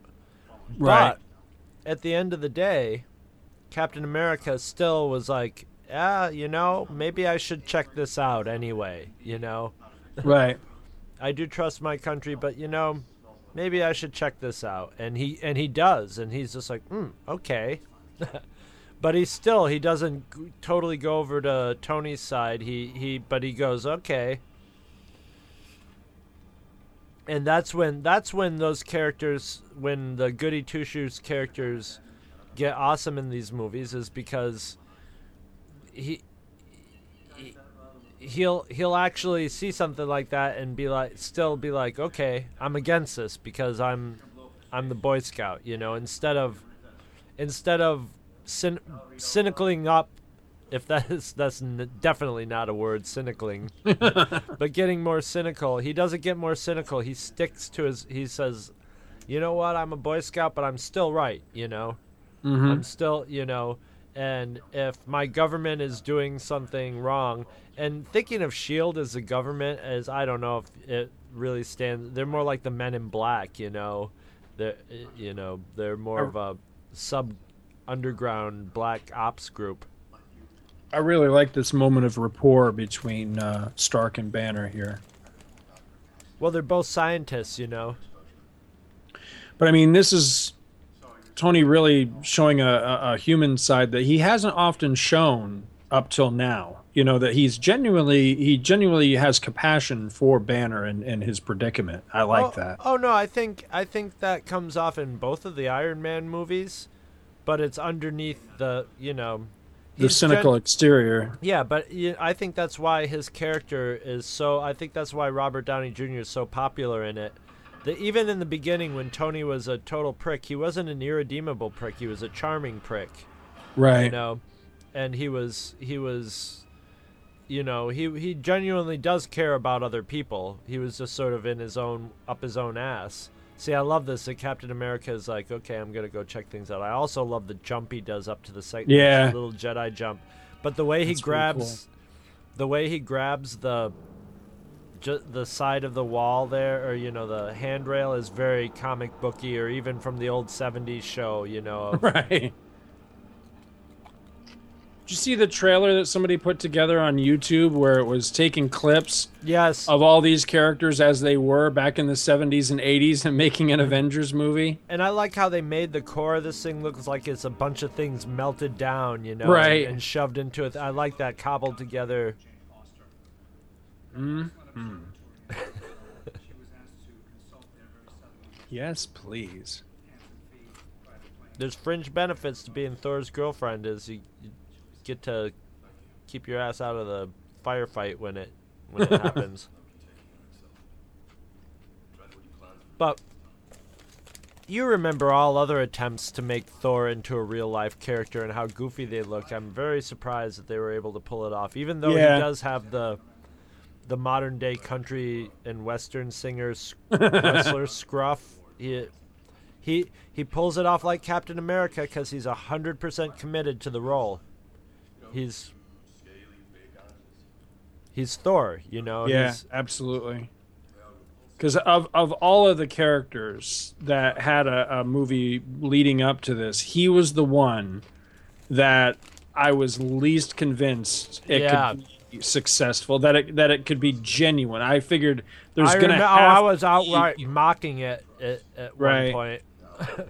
I, I was convinced that there was going to have to be some sort of, you know, sacrifice of of the comic to facilitate the movie, and really they didn't. I mean, No. there's a few cosmetic changes, but other, you know, other than than you know the the lack of the the winged helmet and and you know a couple other things. I mean, they they pulled it out, and I'm amazed by that. I mean, I'm very amazed that Marvel has had in the world of Hollywood has been able to and I guess they've only been able to do it because the movies have been so successful is to to so confidently hew to the comic books, you know, to, to Oh, yeah. to to keep to the ideas of them and to not nod and wink your way through it or or overly dramatize it or you know, even Thor, which was sort of a Shakespearean drama, had mo- you know a good many moments of humor and I think the secret to the success of all of these movies leading up to the Avengers and especially especially this movie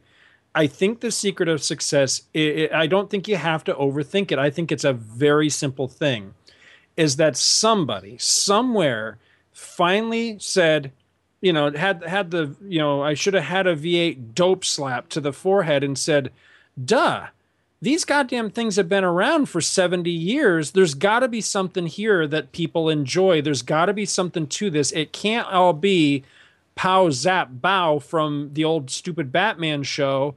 We got to stop treating these things like you can take the concept, throw the books out the window, and run in a more gritty, grim, and realistic, you know, way with them. And and that's the how or to make totally them good way or totally you know camp. stop stop treating comic books like they're stupid and you have to take them and clean them up so that they're not lame and embarrassing. Instead take those comics present them in a sincere and uh, earnest way and take what's on that written page and make it awesome on the big screen. And that's exactly what they did with this.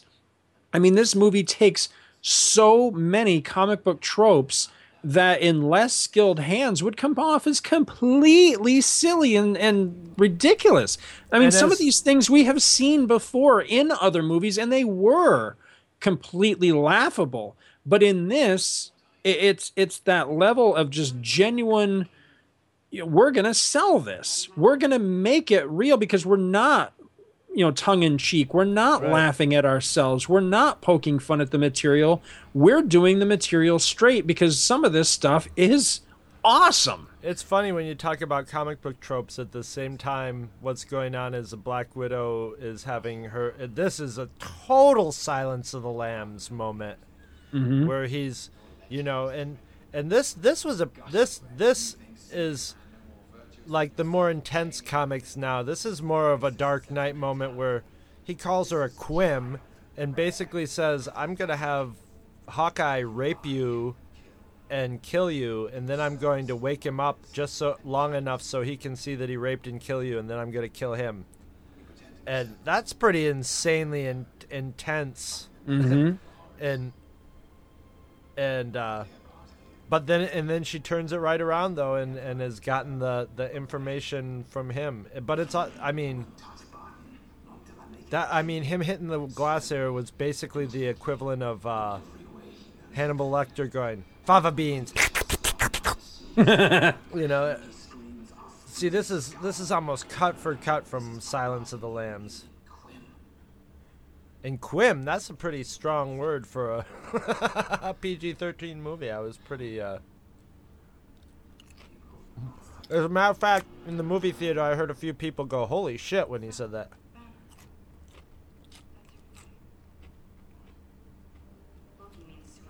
I love that.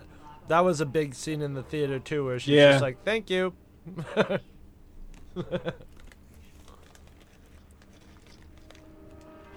That's what I love about in this movie is Loki is so arrogant and he gets basically just like everybody makes an ass out of him at some point in some way.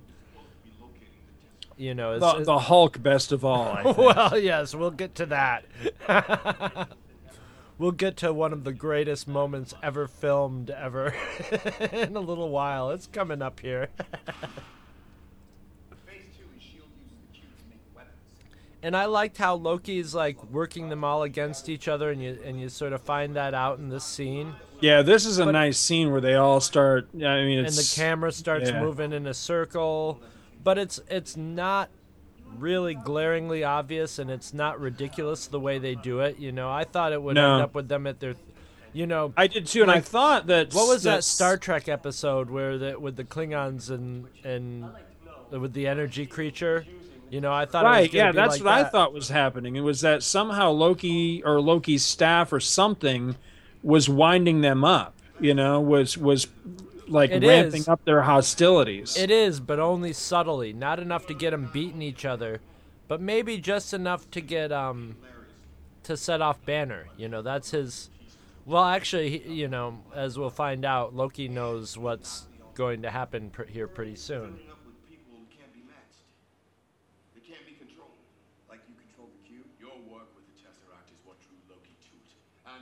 I did think, however, and again, not a criticism, just an observation. And I, this, I think, comes from there was a great series uh, a few years back. It was an eight-issue um, miniseries from Marvel. It was called uh, Earth's Mightiest Heroes, and it was kind of a, uh, it was kind of an updating of the origin of the Avengers. It was not so much even an updating as it was a. Um, it was following the chronological story of the Avengers from some of the very, very earliest Lee and Kirby issues, but kind of filling in the story in between the gutters. You know what I mean? Some mm-hmm. some of the moments that you didn't get in the comics. It was a great series, and one of the issues had Iron Man telling Thor flat out, "Look, I like you. You're a great asset to this team. Totally don't believe you're you're God from Asgard bullshit. All right." And Thor gets really pissed, and basically, he does this like mind meld thing where he expands Iron Man's consciousness to realize and and be able to see the realms. And that was the moment where they basically forge a Bonded. friendship where Iron Man has to he has to expand his worldview to to embrace things like other dimensions and Well, that's gods. the thing is, I, I, I view Thor as not a god as such as, but just as a sh- in, insanely powerful interdimensional being. exactly exactly but I, I god, think they but- yeah but I think they embraced him a little too readily in this movie. I think that there needed to be a, mo- a moment, and I think Stark would have been perfect for it. A moment where somebody just said. Exactly what you just said. Yeah, you know, you're super powerful, but come on, you know, God of Thunder, really, you know, and and have Thor take umbrance with that, you know, and and The only Maybe- person who has a line like that is Captain America when he goes, "There's only one God," you know. I loved that I line. love- I was I'm an I was about on my feet cheering when he did that because I, I'm an atheist, and I don't agree with Captain America on that one. But goddamn, No, but that's, that's what totally Captain, Captain America, America. would say. That's what Captain America would say. And Yes. and, and in a in a 21st century movie, the odds of Captain America actually saying that are very slim. So I was just like, yes, that's perfect. Yes, Right. that's what he would say. It- it is, and he says it with a deadpan. You know, it's just that like, listen, ma'am, there's only one God, and and this, co- you know.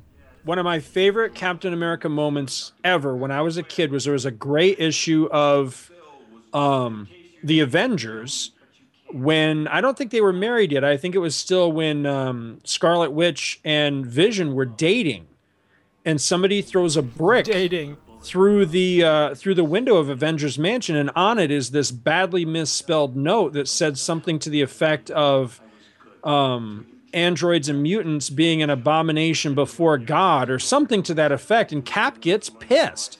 And he wads up the paper and he throws it in the roaring fireplace and he says, I don't know about your God, friend, but my God is a God of love. And I mm. just, when Cap delivers the line in this movie about the, you know, there's only one God, ma'am, and all that, totally brought me back to that mm-hmm. moment. I was like, yes, that is exactly what Captain mm-hmm. America would say. And it was, I mean, they nail his and character. it made and it sounded right coming out of his mouth. Yes. I love the whole like put the staff down, Mister Banner, Doctor Banner thing. That was nice, you know.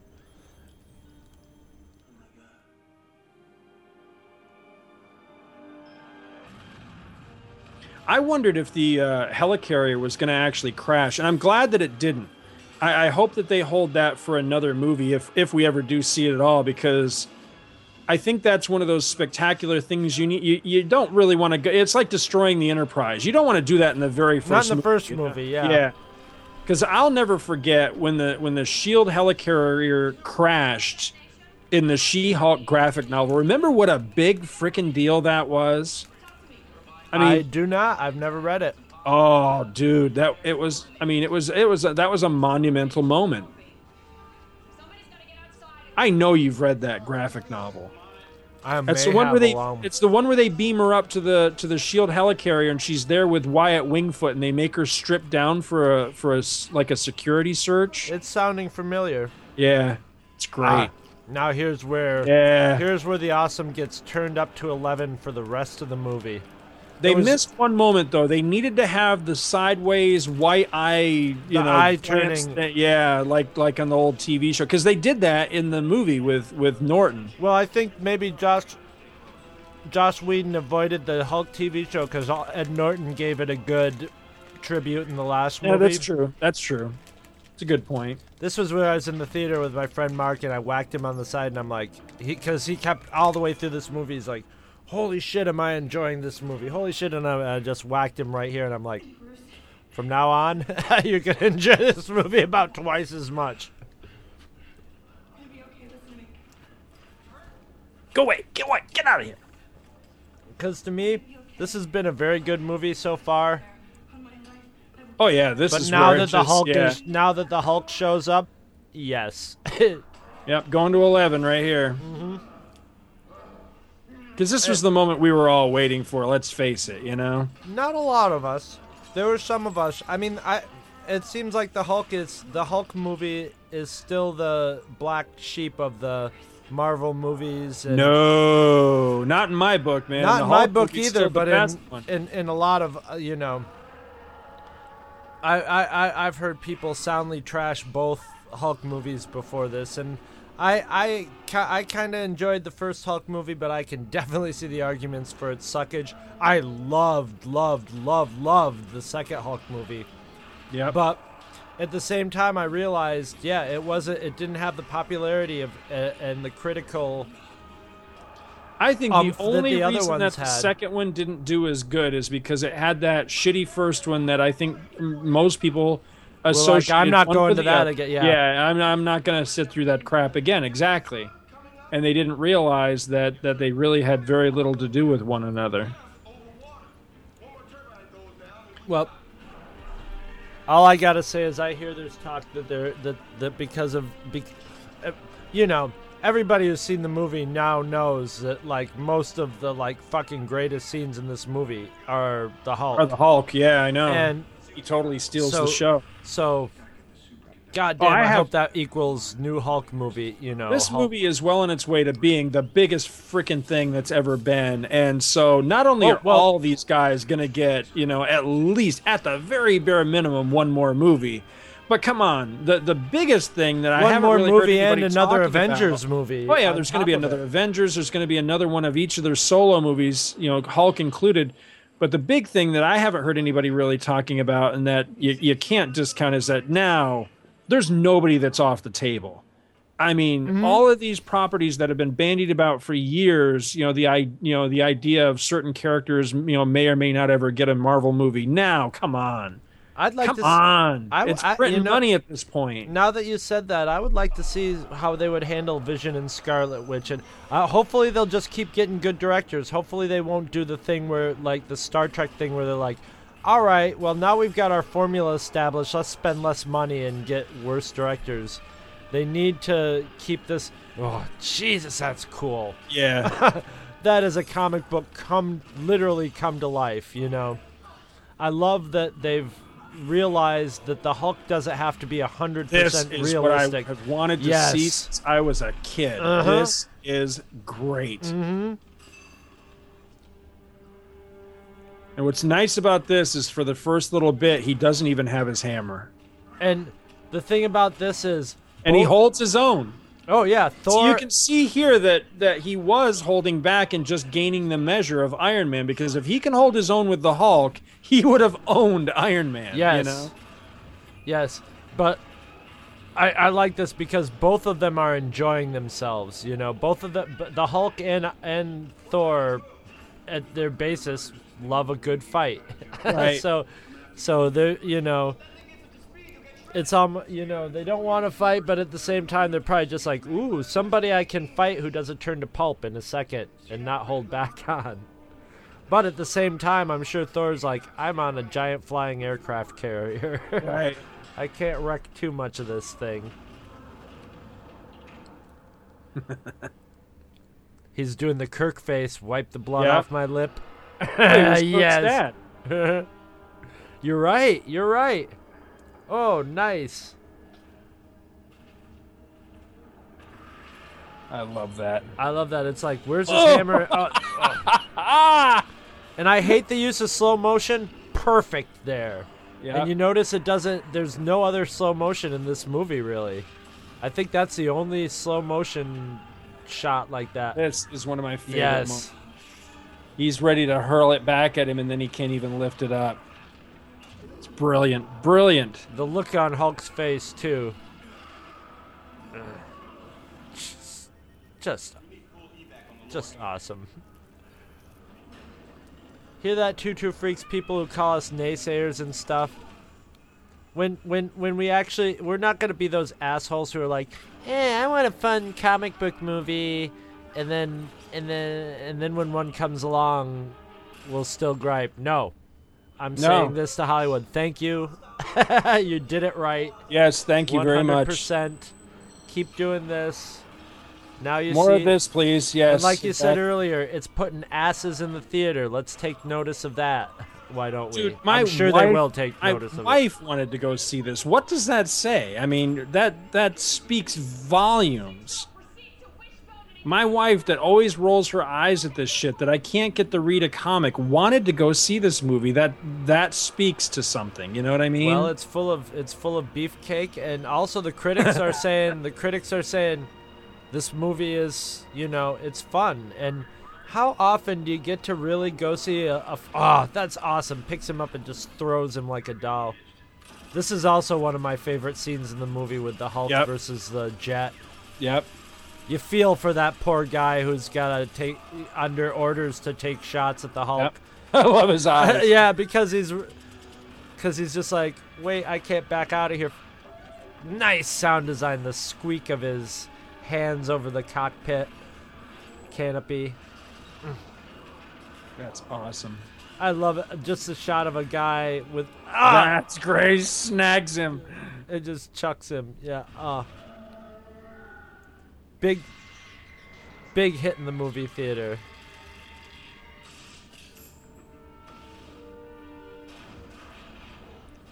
And I see, feel bad for whatever small town all this shit's falling on. I know. There's no cut. That would have been the best cutscene at the end of the movie. Is some little girl like riding her little girl bike down some suburban street, and a big chunk of, of metal just goes just crushes boom. Yay! I also like that Captain America isn't a. Uh, he's not Superman. He'll chuck somebody out of a plane to their death. Oh yeah, and he's using a gun. Come on. Yeah. Well, that's what I, I mean. He gets to have Captain. This is like Captain America World War II moment, shooting a gun. You know it. Right. Yeah. Hawkeye's pretty awesome in this too, and I was never much of a Hawkeye fan, but he's pretty freaking cool in this. He looks like a drunk comedian to me. he looks like he should be one of those drunken, cynical comedians, like the actor who plays him. I think he's got a little uh, Daniel Craig going on myself. The the guy, that bald guy with the glasses, that guy there. Yeah. Do you remember the airplane movies? The gay guy in the airplane Yeah. movies? That's what he reminds me of. The guy who would just jump out and like say some gag or something and then jump away. Literally, that's what that guy reminds me of. This is This is a pretty uh, pretty intense scene. I like this. There was a moment though where uh,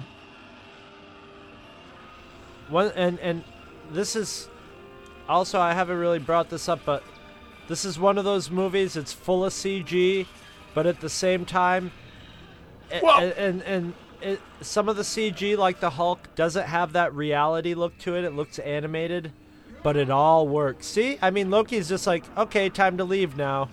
you know? I've I've been in there, but when it was time to leave, he just like, "Eh, I'll just open the door and, and go.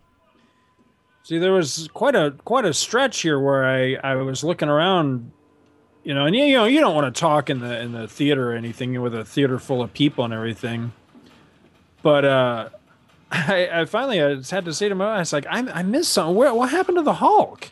And it took me a while to realize that. Uh, He's falling towards the ground. yeah, yeah, he had you know he'd gone out after the plane and we didn't see what happened to him after that. But you know, there's so much going on. It's easy to kind of lose track of characters. You know what I mean? Where are they, or- and what are they doing at a given moment? Which is awesome because the comics do that sometimes Yes, too. you know? exactly, exactly. This is very much like a comic. He already smashed the glass. Why didn't he just keep hitting it? This reminds me of like Men in Black too. Yeah.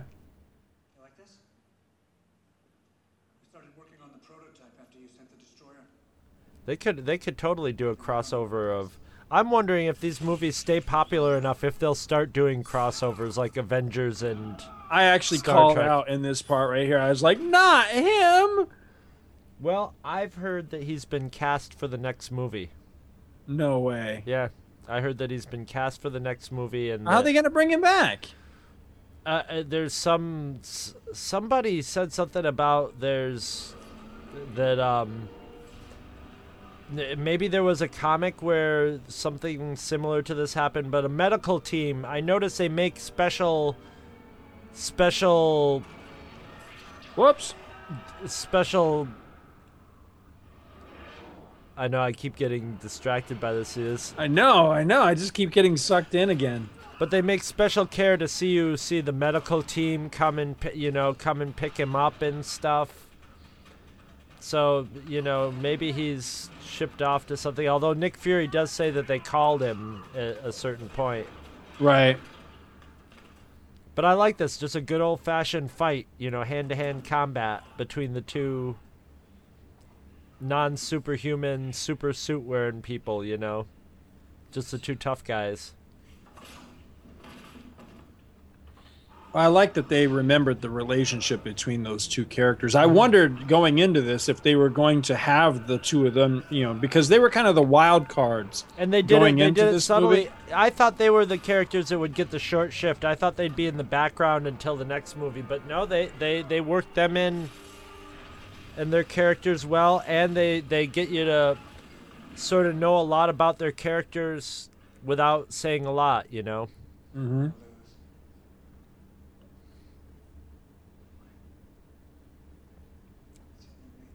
This is another big crowd pleasing moment in the scene in the movie. This is where Josh Joss Whedon dialogue works. This is this is Josh Joss Whedon dialogue all the way, but it works here. where he's just, you know, Coulson's just toying with him just to get him close enough to take a shot at him. That's what I like about this movie is all the characters are kick ass. and you know, there's points when they ca- they don't fuck around with the bad guys when it's time to, you know, they let the bad guys do the talking, but they don't do a lot of talking. They don't fuck around.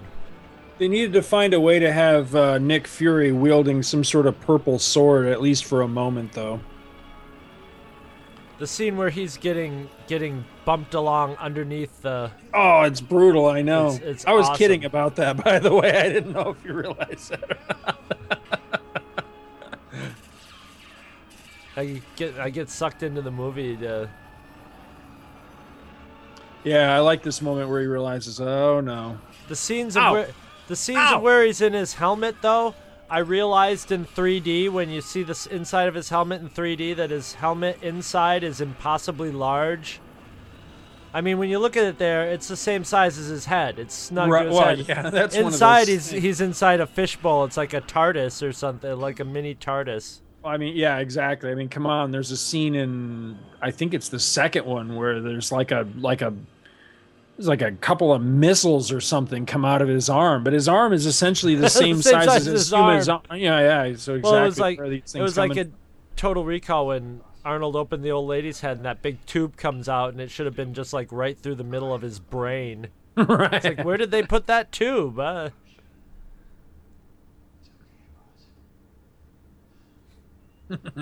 Remember.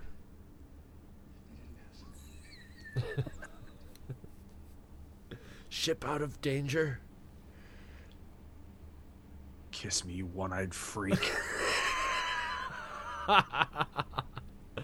Oh, I'm sure there's fan fiction somewhere. That's gonna be my soon my enough. thing for every commentary now. There's gotta be that Is line. Is that gonna be your once. Arnold catchphrase? Kiss me, you one-eyed freak.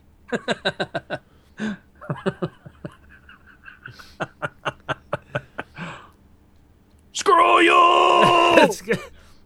And so now every time that we're talking about a movie and there's a one-eyed character, everybody's gonna. Well, no, like, it's "Oh, not that. It's just I, for I think for every character I've managed to get in a kiss me you something something freak every time. so I'm just I'm gonna keep running with it. So long as I keep getting away with it, I'm gonna keep doing it. okay. I, I like, like in this this- scene. yeah. Yeah. See, no, I like how Tony Stark is like, I'm not looking at either of you. I'm Now, just. yeah, like you said earlier, you know, for for all the people that want to give us shit about our negative, you know, sometimes we we can be negative and you know our, our our Dark Knight rant and all that sort of thing. I don't think one time either one of us has said, you know, I didn't like this scene or. Eh, this scene didn't work for me, or no. I think every scene has been. Oh No, yeah, this- I love this scene. This movie is like a victory lap. Mm. And you know, maybe if we did this commentary like three years from now, we might be pulling some more nitpicks out of it after a while. But I don't know. Oh, I'm, Oh, yeah. I'm giddy at this point. You know, Oh, both too. Yeah, but coming out of the theater, everybody, uh, you know. Although the last, uh, here's a question: How did your theater smell? Mine reeked like ass and bad breath, very con funky. There were a lot of 300 pound heavyweights in in my audience Oh, come for on. the late night show. Sorry, Don't, don't diss our people. No, I mean, I'm not. Di- I'm not dissing. I'm just stating a natural born fact. Well, see, here's the weird thing: is that I, I mean, I, it was a packed theater. It was a jazzed crowd. There was a whole lot of people with, you know, Avengers shirts or Cap And, shirts. and how often does that happen? These shirts, days? whatever. But you know, it wasn't a stereotypical fanboy crowd, and that it's one thing I commented to my wife just before the the lights went down and the movie started was that. You, there was the full spectrum of demographics represented there. I mean, there were three old ladies there at one point in line. I mean, because I was in a prime position because we were literally you- you were- first in uh, line. you were- so you were- I got to see everybody walk past us, and I'm like mentally checking off, you know, these these you know the the demographics as people were walking, and I mean every every kind of person you can imagine from every walk of life, every age, every ethnicity, every set, everything, and I was just like. This is amazing. This doesn't happen for these kind of movies. You, You, know almost I said mean? every sex, and I was like, both of them. but yeah, I mean, well, when I saw it, the la- the last time I saw it was a eleven fifty show, the opening night, and so I have a feeling there were a lot of people there who were on their second or third viewing for the day. You know what I mean? right. This is one of my favorite scenes in the movie because Harry Dean Stanton is one of my favorite actors of all time. Uh, there's hardly I can't think of a bad movie he's been in. And I don't know why they chose Harry Dean Stanton, but I literally was just like I heard his voice when he yelled at him and I'm like, "Huh, that's a guy that sounds like Harry Dean Stanton." And then it's like, "It is!" Yes. I love Harry Dean Stanton. What's the Did big I deal about that? him? He's a great actor. He's just Well, one yeah, of my but I mean, what's- I I don't know what it is. He's I just love seeing him in any movie. He's I Repo Man is one of my favorite movies. He's great in Alien.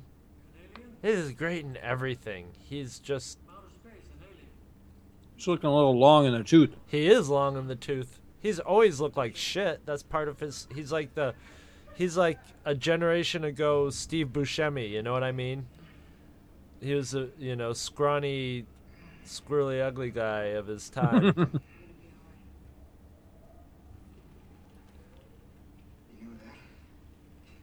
you see, all these things like him coming out of his possession and stuff. It could have all been done a lot cheesier, but they do it Right. fairly.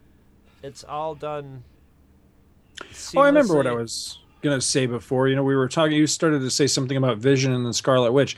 See, one thing I, I think this is potentially one of those franchises that could be Bond-like. Now that you've started this, you could keep this going indefinitely. Because what I'd like to see is, while I don't want the story and the and the movies themselves to be formulaic, I wouldn't mind there being a formula with um say like every second or third movie you do an uh, not an outright roster change wherein it's, it's all new characters but you know much like the avengers titles themselves about every year or two shift somebody in, they in, would shift shift some yeah, in, exactly some yeah. out. Yeah, yeah you'd have you know guy rich or somebody would step in and go okay you three gotta go you four you're in you know that sort of thing i think if they did that and they shift characters in and out of these and and keep the solo movies running on the side so that even though Thor might not be on the team anymore there's still Thor movies coming out that sort of thing I think they could I think they could do this indefinitely if they keep the quality up and they and they keep the sincerity and earnestness going with these I think they've got a, a franchise that they can get a lot of mileage Well, of. since they've done this so long, since they've been doing this for years, I think they under I think they actually understand what they're doing for once. Oh yeah. Because a lot of times with stuff like this, at first they know what they're doing, or at first they hit that stride, and then after a while they sort of forget it, and they're like, ah, well, you know what? These are these are just printing money, so they don't put as much Right. time and effort into it. But you know, I mean, these movies were definitely made with a plan. And I mean, I had zero anticipation for this movie, to tell you the truth. I mean, I got more and more anticipation as all the other movies were as good. But I was thinking, ah, you know, the ensemble movie will probably be the weakest of all of them, you know? But it'll be the big money maker because everybody will go to see it. But and that could have very well happened and it could have made a shitload of money and had the critics say yeah it was pretty good but nope they they did it right they they paid attention and they said okay let's make sure that this movie has the quality of of the of the other movies Right. and and is not just a victory lap sort of thing although it is kind of a victory lap but it's a well it, it's it's proves its victory while you know, it doesn't take the other movies for granted. it still kick. No, it, it, it's like okay, I'm gonna kick ass actually twice as you know. It's the old um, parts being more than the or the sum being more than you know greater than the sum of the parts. The whole being greater than the sum of the parts. You know. it's it's it's better than all the other movies before this and you know as each one of them was coming out people were going oh i like this better than the last one you know or you know Right. and, and that's that's brilliant it's amazing that they pulled it off god please just keep paying attention you know Right. keep doing that and hopefully there's enough really good directors out there who are you know comic book fans you know Fa- Favreau's and and Joss Whedon's who you know still do this I, I, I can't imagine that they would probably I, I would that they probably wouldn't try to get Joss Whedon back for the sequel to this Right.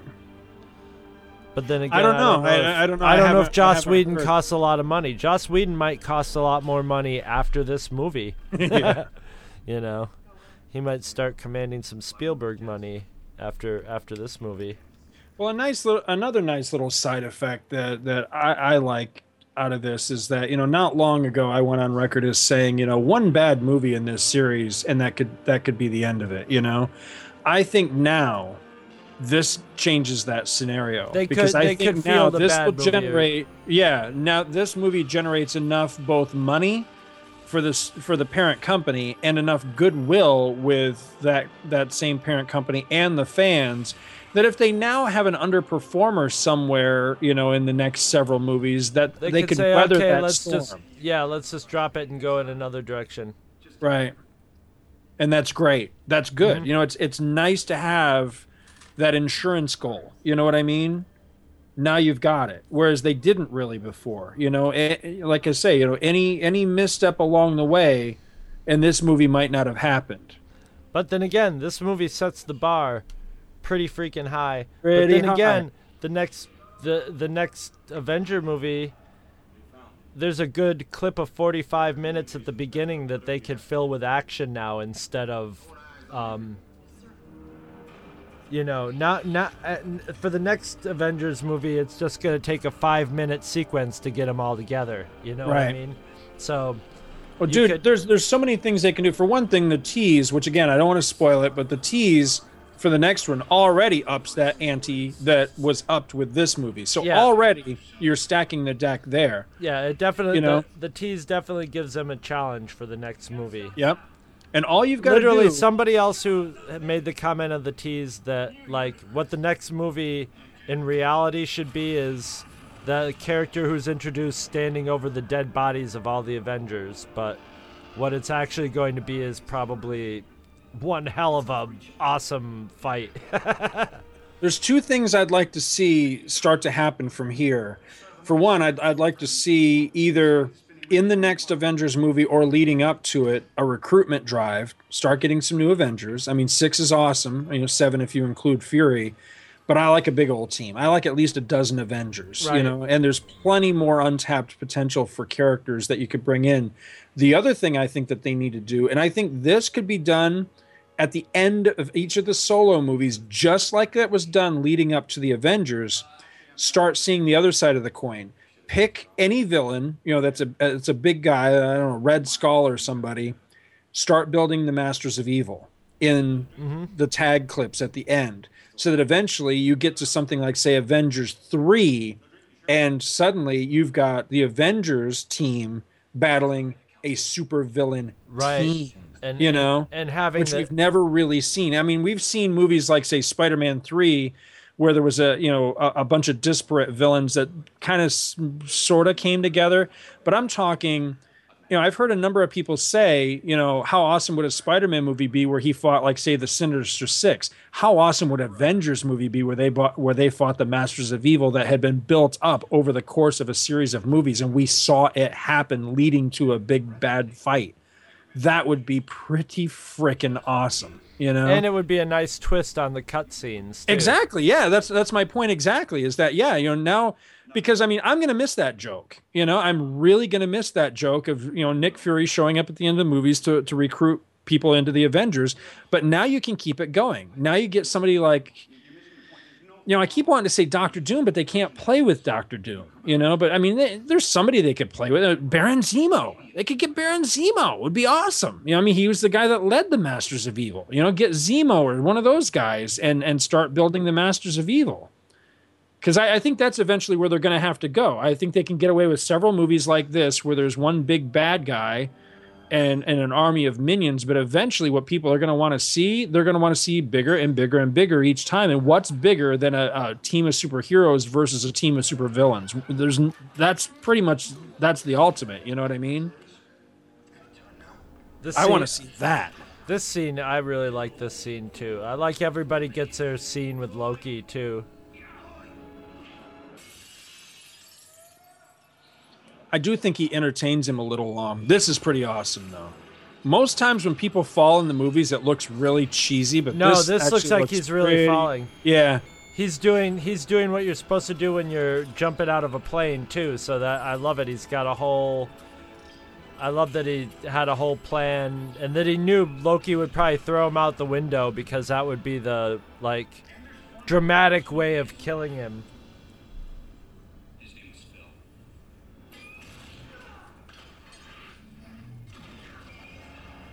He sure gets thrown around a lot.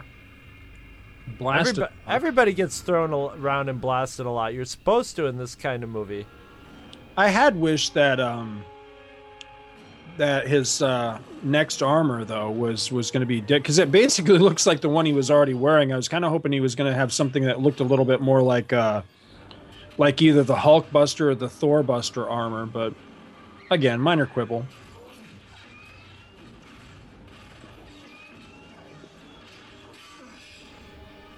Once again, it could have been a complaint that the Chitauri or whatever they're called were kind of underdeveloped. But, eh, They're cannon fodder though. yeah, you d- yeah, you don't need them to be developed as a as a foe in this one. You just need to develop Loki. Battlestar Galactica. That's what I think of every time I see this. It's totally the the original Battlestar Galactica when the Cylons are. And Yeah, that reminded yeah, me right. of Superman 2 too, with the car, the shot from inside the car flipping over. That's cool. Yeah, And throw now- a couple now of he- in here. Now and- here, this this that wo- woman is the girl from that sitcom. Somebody was saying, her right there. She was like a little girl in like Growing Pains or uh, one of those shows. House or one of them. Yeah, one of those. But the thing about it is, I noticed that they made special attention to show her like three or four times in the movie, and I'm like, I wonder who she is, because There's a cut scene or They- a cut plot or something with her and Cap. Okay, because you know, I mean, she does the whole like at the end, like Captain America saved me and stuff, and and stuff. But I noticed she got a little more attention than other extras, so I'm like, she has to have, there has to be a reason, or she has to be somebody that they're putting in there for some reason. Now you see, it's, it's it, what I love about this is some stuff looks really realistic. I love that they do the jiggle the camera when you're on the street to make it look like it's more action packed. God damn the amount of damage that gets done in New York City. I is, know. Is, is almost like the Godzilla movie or Destroy comic. There's a, a lot of New York City gets just trashed. And e- you know, even even through victory of the Chitauri, it, like these things are falling out of the sky left and right onto onto apartment buildings. Pure comic book, one hundred percent. It really is awesome. Well, this is another aspect I wondered how in the hell are they going to sell this fact of, you know, six heroes, or again, seven if you count Fury, taking on this cosmic army? You know, how is that going to work? I mean, you know, Very well, see actually. here. There's, there, yeah, yeah, oh, exactly, yeah, absolutely. But I mean, you know, you've got, uh, you've got, uh, three of these guys. You know, half the team can't fly. You know, so they they can't even theoretically they can't even carry the battle to the enemy. Right. Well, that's And- and I just uh, wondered that's how is that actually gonna addressed work, in it- here. They're like, Yeah. you know, bring him down. You know, fight him, fight him here, and bring him to to to you. But they find ways of doing it. Absolutely. Superhero ways that are physically impossible, but work in this movie, like chucking, you know, chucking the Black Widow into the air so she could, you know, grab onto a grab onto a thing that's flying so fast it should rip her arms out of its socket, you know. Now these things they just weren't that threatening, but they were really cool to look at. Visually, yeah. I love in, in 3D the long shots of, of these things flying through the city when you'd see them from a distance looked really good. They looked really realistic. They had that I don't know what he did with the distortion of it, but it made it look like you were looking at something for real. You know, it had Right. a little bit of glare on it. And I love that. I love that some things are cartoony and some things are abs- right there. That shot with the little Mhm. bit of it out of focus and stuff. Yeah, Yep. it makes it look very, very real.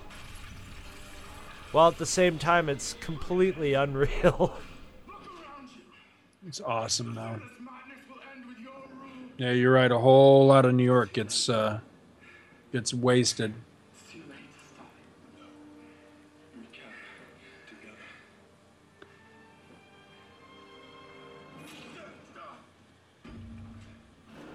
And in another movie, that would have been a lot more dramatic that he shoved a knife in him, but Thor's just like, oh well.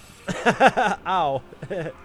Thor doesn't learn. I mean, Thor's a little slow on the uptake here. I mean, he already tried to kill him once by dropping him out of the helicarrier. I mean, I think Thor is of principle where he's like, okay, you know, he's my brother. He can stab me. You know, I'll give him the, you know, I'm always gonna try to reason with him or whatever because really he can stab him and all Thor has to do is pull the knife out and chuck it down on the ground. It's like ah, he's a god. You know, it's like. I'm sure he doesn't enjoy pain, but I'm sure it's not that big of a deal. For especially when you see the beatings that th- those guys can take. right.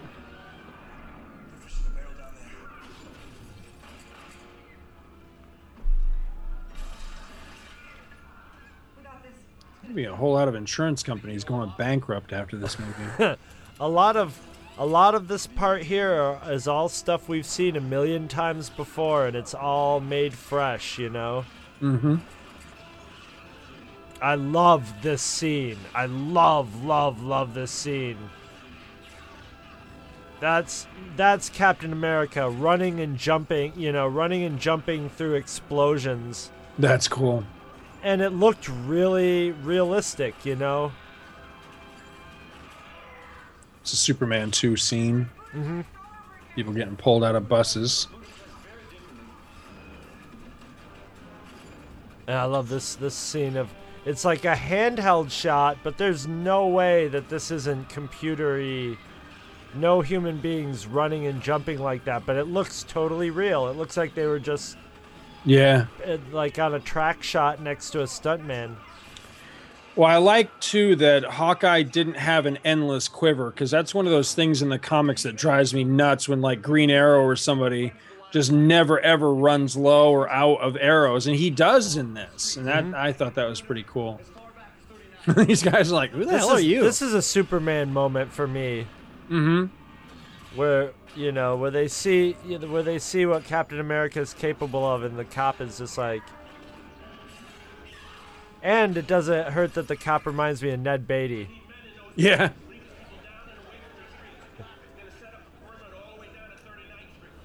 That was a big cheer cheer moment in the theater. Yeah, absolutely. It's great. That's a great scene. I imagine this this is gonna spawn one hell of a video game.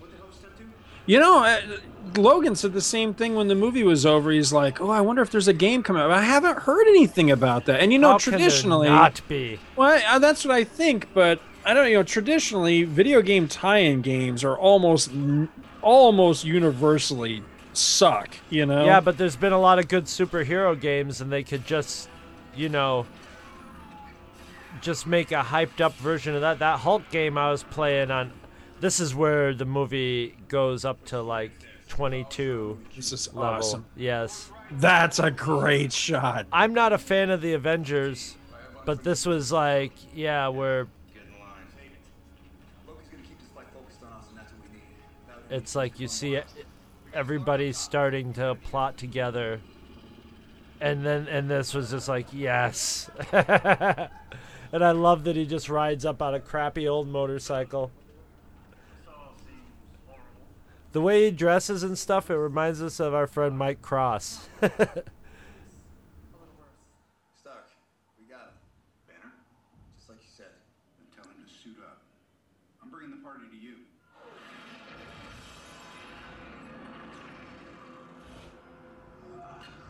I, I don't see how that's a party. There we go. Yep. Because the moment everybody was waiting for was that shot of all of them together, you know, circling the wagons essentially. Yes. The comic book cover shot. And it wasn't, you know, it wasn't even so much getting that scene finally, but finally allaying my fears when Cap started barking orders and everybody just snaps into action. Yeah. That's amazing. If somebody pointed out that this was the truck flipping over scene in uh, Dark Knight, which is actually, yeah, that's I, will buy that. That they're Yeah. one upping that scene. I think that's pretty cool.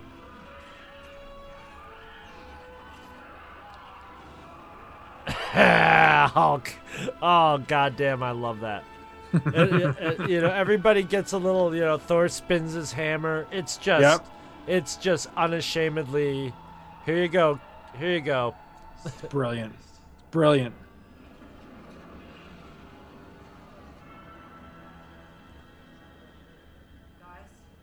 Uh oh. The Hulk. Oh, I love his just. He's just constantly. You could tell just Here he goes. constantly wants to punch.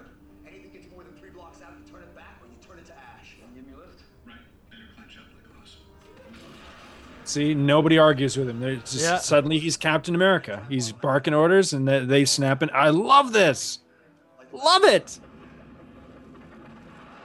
And me, we stay here on the ground. Keep And he just nods and yep. He just ordered a god. Yeah. smash. Yes. Kill, kill, kill Hulk.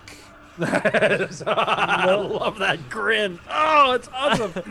oh, I love this. I like how he just carries a takes a jump, carries a guy with him, and smashes him into the building. It's just pure. uh, oh my god, that just speaks to the little kid in me that wanted to smash everything. You know, there's gonna be so many little kids that want to be the Hulk after seeing this movie. Maybe Hulk hands will make a resurgence after this comes out. But you know how movies have like they know that they have the big scenes where it's like here's the scene where this and this happens. This movie's chock full of them, but it doesn't milk them. You know, it doesn't go, "Hey, look, it's the big scene. We're gonna milk it for everything it's worth." And 'Cause there's another one right on its heels waiting to happen. yeah, but they they just they just happen. It's not yeah, and, and Just trying to keep him off the streets. it's almost classy. Well, you know, the way it, does it's, it. You know, it, it, some, something that just occurred to me when you said that. It's very much what like Lucas used to say about Star Wars and his criticism of, of other science fiction movies is they spend too much time trying to wow you with the world that they built instead of Right. just telling Living the it. story and Telling living the story it. And that's it. what this is doing, you know? Yes. That's this exactly isn't giving what you is time to to go oh that's cool oh that's cool oh that's good there's just so much shit going on It all just at happens. once Yeah. i mean this could literally this could be the star wars of superhero film I thought about that. I thought about that. It may definitely be in the financial realm of it. It's it's not quite Star Warsy to me because it's not as innovative because it is based on the oh I love that oh I don't just know. I'll argue the innovation with this one is finally doing something that comics have been doing for 70 years, which Yeah, is but- bring these damn characters together. Uh, this seems yeah. like such a no-brainer. It seems like a, it's been a no-brainer for a long time, but nobody's been able to do it successfully. Eh, eh, but Star Wars sort of did it out of nowhere, and nobody knew that they wanted that from Star Wars. It just ha- sort of happened. This has been building. When I remember going, oh God, the Avengers movie comes out in 2012. That's so far away, and I don't even care. You know, I was like, I don't care. I like these movies, but I never was an Avengers fan. You know, and I thought I'm gonna enjoy it, but it, it, you know, I, I had low expectations of it. I had no idea that it would work out to be such a fun and this is something else it's really cheesy not physically impossible they pull it off just like they would do it in a comic book you know?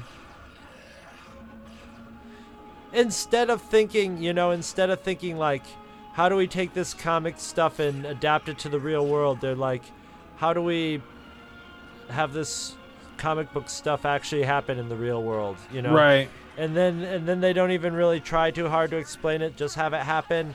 And guess what? People just accept it because Right. why not you're here to watch the avengers not to go like i don't know she would have gotten her arms pulled out of her socket if she did that for real you know Right. yeah well for Well, that, real this this is the difference. And again, I, i, don't love wanna, that oh i love this I mean, I don't want to get on a soapbox, but again, this is the difference between, you know, something like this, which is a, a, a superhero movie that is trying to entertain rather than trying to apologize. yes Which is what I feel like at the end of the day, where the Nolan films fail spectacularly for me personally, is that they are trying too hard to put Batman into a real world. And it's like, why would you want to do that? The real world sucks. Let Batman live. That's why in- we're at the movies watching a Batman Well, that's movie. why I pick up a Batman comic in the first place. This is awesome here. Grand Central Station. I love that the Hulk is like, okay, I'm here fighting besides Thor, but I still fucking hate him. Fuck you. Oh, that's awesome. This guy's definitely doing a Star Star Wars waking up moment. Oh my god, what have I done? Why does the army even bother at this point?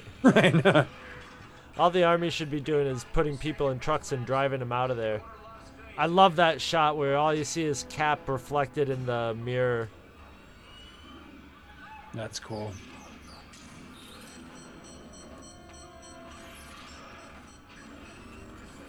Yep, just this reminds me of the of the sequence. Well, the last sequence where you get to see everybody in that uh, one long shot, but this reminds me of the sequence in Superman the movie when you know he takes his first little trip out and saves a cat in the tree. And Right. Just basically, this is just basically a by the book superhero moment. Save a room full of people. You know, a bank full of, of citizens. See, I wonder what the uh, what was the purpose of having his mask pulled back, and I can't help but wonder if there was something that got cut. And again, it might tie into that girl that see there we are again with yes. that girl. That's what I was saying. I'm like, there she is again, and she shows up once more in the end. And- but she's seeing him without his TV. mask now. You know what I mean? Right. It's like uh, it's like the putting the pieces together moment. You know, the secret identity moment. Yes. But there's something missing there. Well, I'm I'm sure if it got filmed, you There's know that there's going to be yeah, there'll be yeah. some sort of yeah.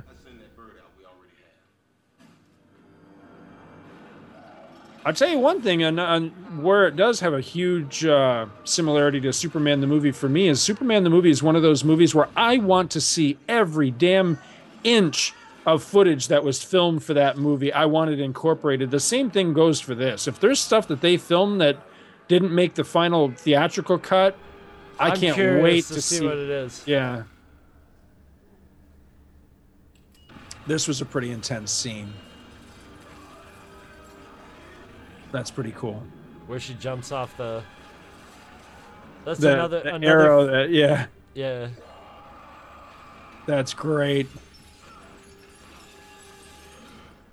No, no, just the pounds the ground.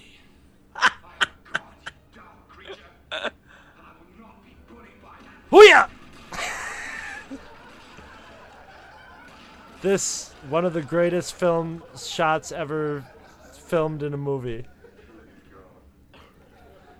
That literally had the theater that I Oh, saw yeah. laughing for about a minute and cheering for a Well, minute did- after that. They were just like, "Holy shit!" You couldn't even hear what uh, well what Hulk said in the theater that that uh, I was Yeah. in because it was I mean it was just people were on their feet applauding and roaring Yeah. and laughing and yeah you couldn't hear what the Hulk said. Because it's that Indiana Jones shooting the guy with the sword moment. It's Oh, yeah. like, there you go. and there's something just so primally satisfying about seeing the Hulk grab someone by their feet like a rag doll. And he and he does this great thing where he beats him back and forth like three or four times. Then he just looks at him a little bit to see if he's if he's still intact and then gives him a couple more just for good measure. It's just it's awesome. It looks like a wild animal like grabbing a salmon out of a stream and beating it unconscious before it eats it. It's just awesome. The the the Hulk is so perfectly primal in this. He's always clenching his fists and and uh that's a that's a really neat shot where Iron Man flies through the thing too. Mhm. He's lucky he was able to get ow.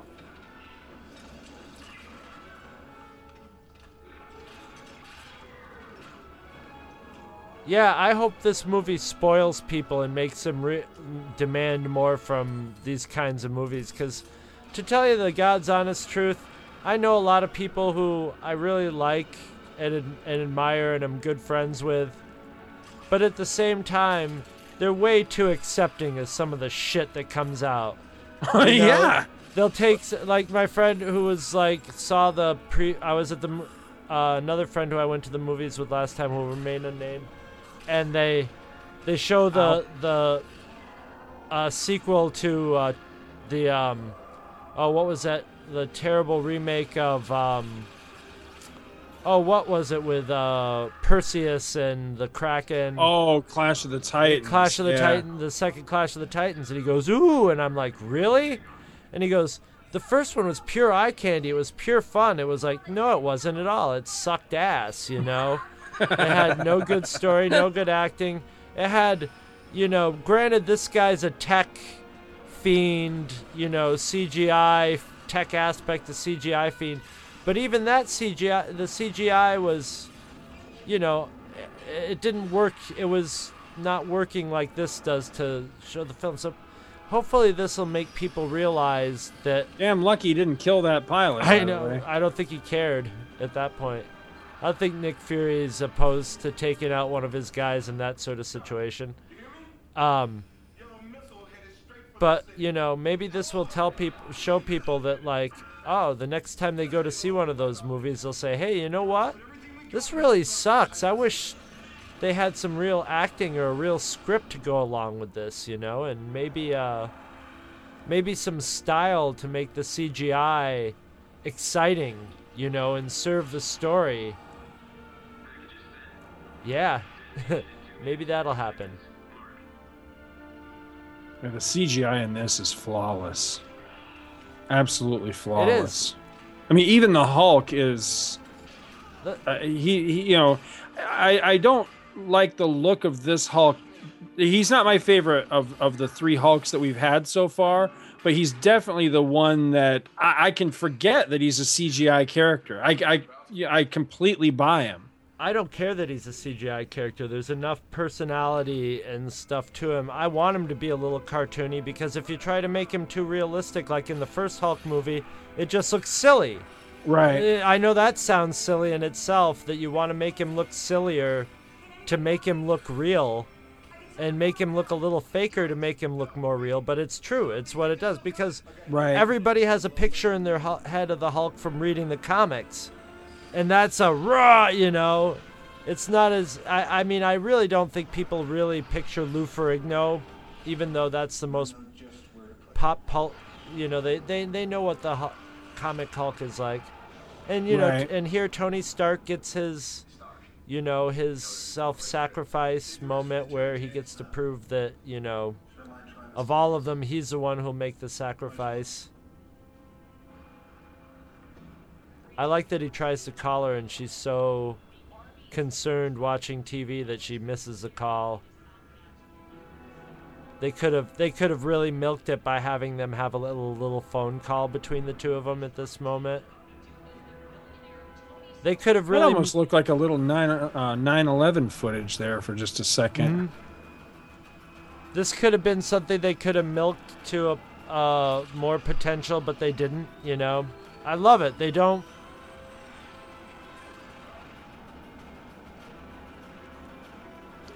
Now this whole part in 3D was really nice.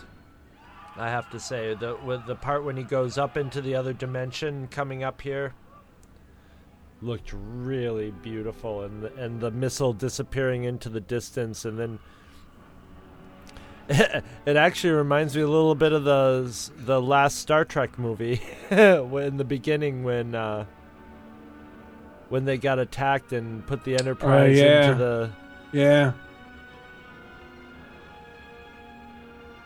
The Kelvin or whatever it Yes. was. Yeah. yeah. Oh yeah, right. I said the Enterprise. Yeah. Yeah, you're right. I hadn't thought about that, but you're absolutely right. And then there's the episode one moment. we saw one. Yippee! I feel bad for anybody sunbathing on that roof. I love this part too because when he's falling, I'm like, Thor, you better fucking start spinning that hammer. And he starts spinning in a hammer, and I'm like, yes, good, they're thinking.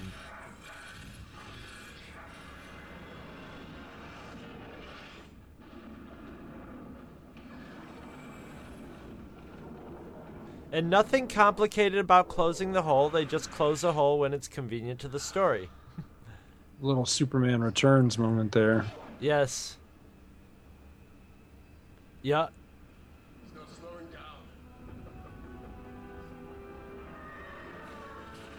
And this is such a, a char- good character moment for the Hulk. Is is it's like now it's confirmed the Hulk will fight as an Avenger, and Right. he actually has friends now. For probably for the first, these are the first friends of the Hulk ever. I love this. Look at him. He just has his fist. He's like, watch him. He keeps holding up his. He's like, I just, I want to punch. I know it's a friend, but I just want to punch. Well, he's like a he's like an animal. He's looking for A gorilla. you know just yeah he's looking for something he can he can lash out at you know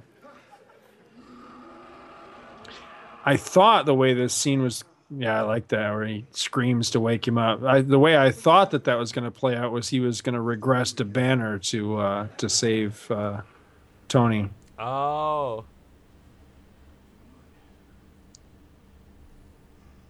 That's one thing they never like to show in anything is him going back to Banner.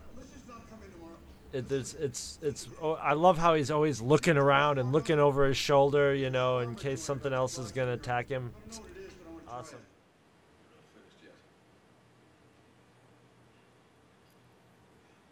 My favorite uh, Hulk turning back to Banner is actually, believe it or not, it's from that shitty Ang Lee one. Is uh, where uh, what's her name that used to be so cute talks him down, and it- right. as he shrinks and regresses, you see all this water spread out underneath him on the ground. You know, Yeah. like like That makes sense. Yeah. yeah, yeah. He, you can see him actually shedding the mass. That is a great shot of the Avengers lined up. It reminds me of uh, there was a story in the second George Perrin, Perez run of the Avengers where they confronted Ultron after Ultron had like basically taken over the world or something like that. He, I think he'd like killed a bunch of people or something.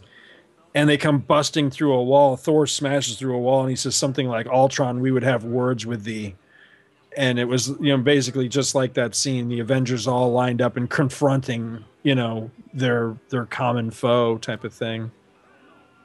I like the little stan lee moment here at the because uh, the whole movie i always uh, each one of these movies i always look for stan. And here we are almost at the end of the movie and i was like man i guess stan doesn't have a cameo in this one. Then he, he does.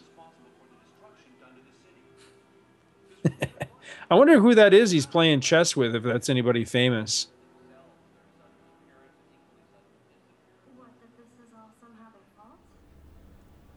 I didn't I didn't really think it was necessary to have the whole like should we trust the Avengers type thing because yeah honestly they just saved the entire Earth's ass. Right. You know, uh, the the if you ask that question, it's like how fast does it take for it to leap to your mind to go to uh, Right.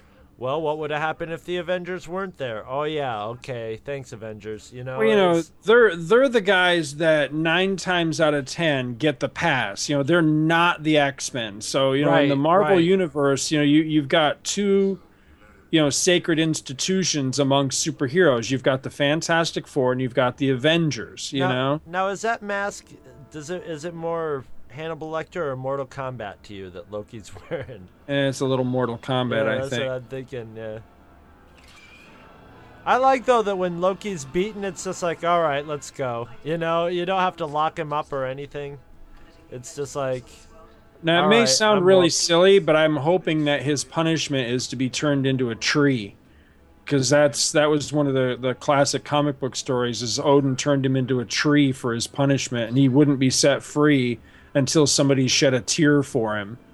Which I thought was a brilliant punishment, you know? yeah. I like Especially the shot of since Cap on like- the motorcycle Yeah. too. It's great. Especially since what? I'm sorry.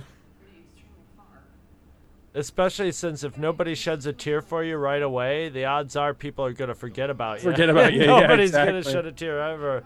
Unless I, I'm sure, like in like that kind of story, I would have someone shed a tear by they found the tree and they were sitting under it and like prick themselves on a thorn of it or something. That's kind of what be- happens. Yeah, somebody's That's- walking that's- by. I want to say it's Heimdall, but I can't remember. But somebody's walking by the tree, and Loki, because he's been imprisoned in the tree so long, has gained mastery over the tree, and he makes a leaf fall off the tree and drift down and poke him in the eye and shed a tear, which is completely ridiculous. But you know, That's that's how you would do that story here. yeah. That's cool. I like that shot panning out as start and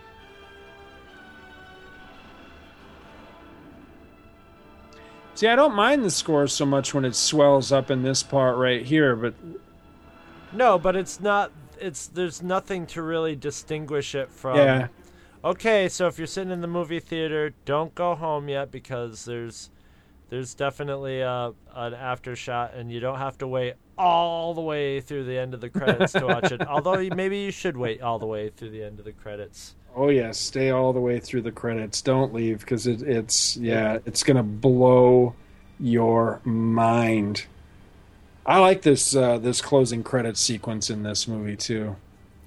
Yes. because I, you know, I, you know, I don't, I don't dislike the score. I just, my problem with it again is, you know, you don't walk away humming a discernible Avengers theme. you Right, know? right. It's, it's. I don't think it's something that if you, you, you were walking through a, a, a mall or a you wouldn't be able to make something- an 8-bit video game version of it you know it's, Right, it's, right. it's just sort of it's just sort of your standard fanfares and action cues and stuff like that you know Absolutely. and but not to say it's bad it's just not i i, I think uh, john williams type really scored score you know timed score might have been a little too little too much for this movie with what was I- I- the way it was made I, I want to agree with you.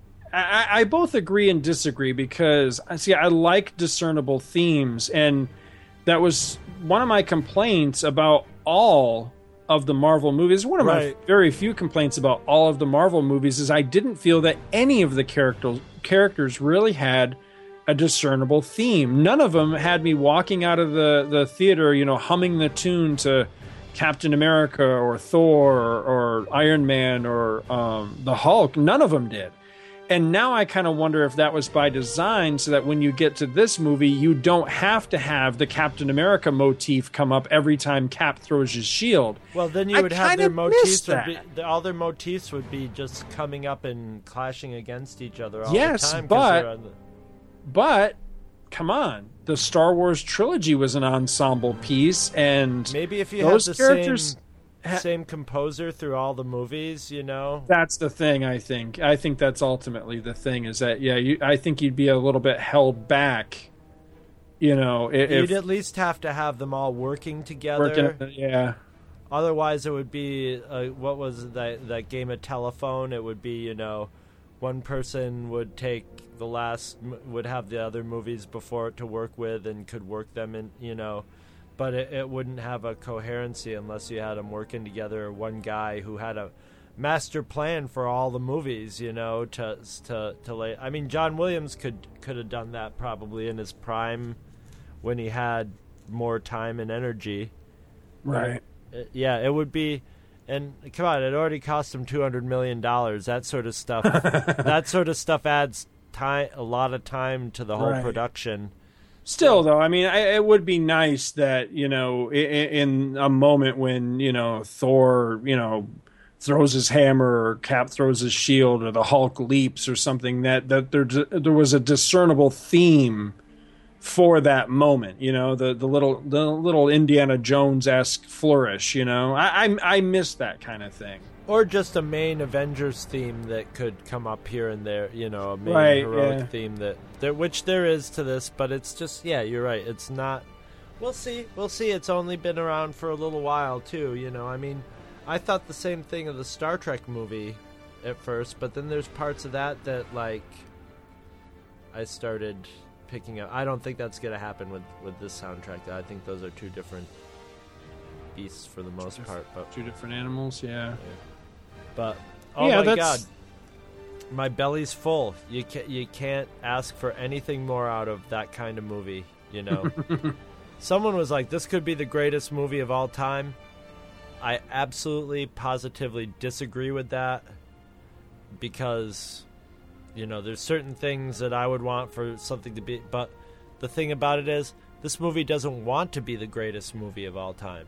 This movie just wants to be the greatest comic book superhero movie of all time, and that's a better goal to go for, I think, than trying to make the best movie of all time. Because Right. the best movie of all time, you could sit through it and you end up in tears at the end of it, or, or very emotionally, you know, affected, or you learn something, or your consciousness is expanded by it. That's not what this movie is for. This movie is to rock a multiplex full of people. Mm-hmm. And there's been a lot of movies made to do that, but god damn, it's been a long time since you know, in in genre movies, the last two movies and and you're not going to like my answers. The last two movies to do that were Dark Knight and Avatar. That mm-hmm. that would get a theater full of people who were coming out of it going. And before that it was Lord of the Rings that would pe- get people going, "Oh my god, that's everything I ever wanted," and coming out excited and actually starting to plan when they were going to go see it again, and going to see it multiple times. So, you know, actually, now that I think about it, maybe that kind of movie is co- maybe you know, hopefully in the next few years it'll start coming back and. We'll start seeing more See- stuff like the Avengers and more different stuff being approached with this manner, with with respect, but not trying to um, write Shakespeare. You know, Right. See, I can't. I I literally cannot remember the last time I walked out of a movie So And jazzed up and so jazzed Pumped up, but also just just with no quibbles. You know, with with no complaint. I just walked out going, "Holy shit, what a ride!" I got to go and get in line and ride I was that seriously worried. I was seriously worried because I was like, because I, I when I saw this movie, I saw it before you, and I'm like, Scott is gonna love this movie. But then I started getting worried because you never know with you. You never know. I never can tell. What's uh, you know? Sometimes what's Well, I- sometimes there's things that I go, oh, Scott's not gonna like this, or oh, he's gonna like this. Other times there's things that I just can't predict. So I didn't know how it was gonna work with you, but I, I, I didn't I either because because the movie doesn't start spectacularly, which made me nervous right off the bat. Because that whole opener sequence, right up until you see the words Avengers, I think that that whole par- opening part is easily trimmed or maybe maybe even excised because because there's nothing communicated in it that you need yeah, to know. exactly. And and so I'm sitting through that going, come on, guys. I know this is two and a half hours, but two and a half hours goes fast if you waste time. And I was, you know, seriously starting to get kind of a uh, a, Clone War or uh, um, Attack of the Clones or Revenge of the Sith. That both those movies, I think, suffer from that. That they waste way too much time at the beginning of that movie. They're already long ass movies, and then they waste like thirty or forty minutes at the beginning of them on a story that already has to convey a lot of information and get a lot of events wrapped up in a three movie trilogy, and they've already squandered one movie you know? So i i was starting to worry but then boom it kicks right in and it never ever lets up. And i i i have no no complaints. I mean a- anything i even brought up you know please again understand it was just quibbles. It was either quibbles or it was observations where i you know just noticed things. No complaints at all. And i can't remember i cannot remember the last time that may it may literally be the empire strikes back.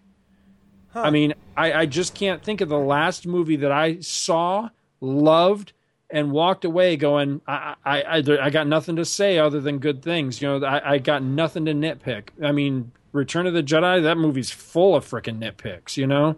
So i mean i i'm i'm hard pressed at the moment to think of a movie that i loved that much just unequivocally Right out of the gate. yeah. right out of the gate. And it, it, you know, this is one of those where it'll take time, you know, to to start finding the chinks in the armor. You know what Well, I mean? I'm wondering where the Scott Gardner and Chris Honeywells of are going to come out about this movie because right now, basically, what what we're doing and a lot of other people are doing with this movie is the same thing when The Dark Knight came out. "Oh my God, this is you know this is the best thing since sliced bread," but this time you and I believe it. we're we're among the true believers.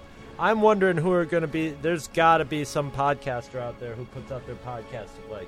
Did we Well, see, see- the same movie? Because this is a hunk of steaming shit. Well, you know what? I, I'm gonna make this. Uh, I'm gonna make this. I can't right wait to hear that I'm, I can't wait to hear it, and I'm I'm yeah, I'm going to listen with an open mind, which is something that I I don't That's largely feel like was ever done for us when when we took our umbrage with. You know, with Dark Knight, that people just you know wrote us off immediately. Oh, those guys are freaking idiots. No, you know I'm- what do they I'm- know? I'm dying to hear. I'm dying to hear it too. somebody who you hated know? this movie come up with reasons why they hate it. I'm very interested. I think they're going to have a really hard time of it, but then again, it could very well. It's going to happen. There's going to be somebody. I mean, I've read a couple bad reviews on Rotten Tomatoes. There's always a couple naysayers out there. But I'm waiting to hear what a hardcore nerd says about it. You know, someone with a podcast like us. I think that there's things that you could definitely, you know, if if you don't get it, you know what I mean, and that that's the thing. I, I mean, I'm perfectly willing to say that when it comes to the Chris Nolan films, those movies just aren't for me. That's the problem with them is that they, I, I, you know, people can say. And I, I've had people level that criticism against me. It's the same thing with my, my disdain for Grant Morrison, where you just don't get it. You're absolutely right. I don't get it. Yeah, Explain and it there's there's nothing in the universe actually that requires me to get it either. That's the thing. Right, you know? exactly. It doesn't make you closed minded actually not to get something or even to try to get it because actually I've seen I know how you work. You try to get it. you try you know, you want to see what it is. You Right. want you want to like that Batman movie. You want to see what it is that makes everybody love it so much and understand it so you can love it too but when you don't you don't and and Right. you know and Right. and, uh, See, that's that's the thing is and to I have think that. we we quantified our reasons fairly reasonably for why we didn't like that movie. Other than we, you know, we didn't just come out and go, "Oh, it was a stinky poo poo movie that sucked." Although we did say things like that, but we backed we- them I up with backed them up. Yeah. with with reasons that you can either agree with or dis- disagree with. But I'm dying, I'm dying to hear the first person who who really truly didn't like the movie, not just being a contrarian and like I'm gonna say I hated the movie to get some attention. There'll be Right. there'll be some of that going on, but I, I, I- I really would be interested to hear. Maybe we can have a follow up show sometime with a with a hater on it where we can be nice to him. I don't know about that, but I, I mean, yeah, I'm perfectly willing to do that if there's anybody out there that we know that you know actually finds themselves in that camp. I'm perfectly willing to give them you know a, a, a stage. But at the same rate, what I'd like to do um, some point in the very near future is uh, is get together a, a group of our friends and have a serious uh, discussion, a roundtable of, of both this movie and, and the lead ups and where we think it's going in the future. I'm excited. I, I want to ride this wave for a while. You know, Yeah. Well, it's gonna. I have a feeling it's gonna be sticking around in theaters for a bit. I think we're gonna get some of that old-fashioned Star Wars where it's like, let's keep this out in the theaters because people are still paying to see it for a, a long time. I'm I'm I'm up for. You know me, I'm I'm broke ass all the time, and I and I still have to go see Cabin in the Woods and Prometheus this year, and yeah, I'll, I'll probably go see Spider Man too. I probably won't go see Dark Knight in a theater, but you know, I, I, and and going to see a movie multiple times is like a no no for me these days. And the thing I, about I'm gonna is I'm gonna go see the Avengers. the the thing about this is You know, I want at, to see least this. at least a couple more times. I want to see this on the big screen, you know, while I still can, and and it's just proof that if if you build it, they will come. you know, me, Mister Mister, I don't like spending money at the movies. Uh, Well, when when when you do give me a movie, I'm I'm you know I'll, I'll, I'll probably pump forty or fifty bucks into the Avengers this summer, and that's a lot of money for me on for one movie to see Yep. one movie, especially when by all odds I'll probably be able to watch it on DVD in a few months from now. You know, they'll probably they'll probably um you know probably try to do it like around Christmas, you know. But you know, every few years a, a movie comes. Uh, every few years, a movie comes out that is a spectacle you know deserving of you know this is actually, the first one since Avatar. Yeah, that that it's like where where you're gonna get people who don't go to genre movies going out to see it because they've heard people go. This is something you can't miss, you know. right And and Right. that's what people want from the movie experience, you know. This is Mhm. one of those movies where you're not gonna have to worry much about kids being assholes in the movie theater because it doesn't matter. Even if they're hoodlums, they're probably going to be like wrapped up in this, you know, wrapped up in the movie. They'll probably Mhm. be hooting and hollering, but when everybody else is hooting and hollering, Mhm. and because a lot of people are like I don't like going to movies. Everybody's so rude there, and it's like everybody's so rude at the movies because movies are so shitty nowadays that nobody gets sucked into them sufficiently, so they feel like Right. they're at home. You know, it is partially people being rude and assholes and used to watching movies and on their TVs, but you know, if you know, there, uh, I didn't hear anybody talking over the Avengers or you know being obnoxious during it because who You had time, time- to be yeah. who has time to be time to be obnoxious when yeah. you're when you're locked onto the screen, you know, locked on every second. Yep. exactly that's Well- exactly it I think we should wrap this up because this is one of those emergency shows where we're going to record it and pump it right out because it's like breaking news. absolutely So literally in a couple hours, this this podcast will be hitting hitting your hands. So you, you if you're listening to it now, it's fresh off the fresh meat off the meat cart.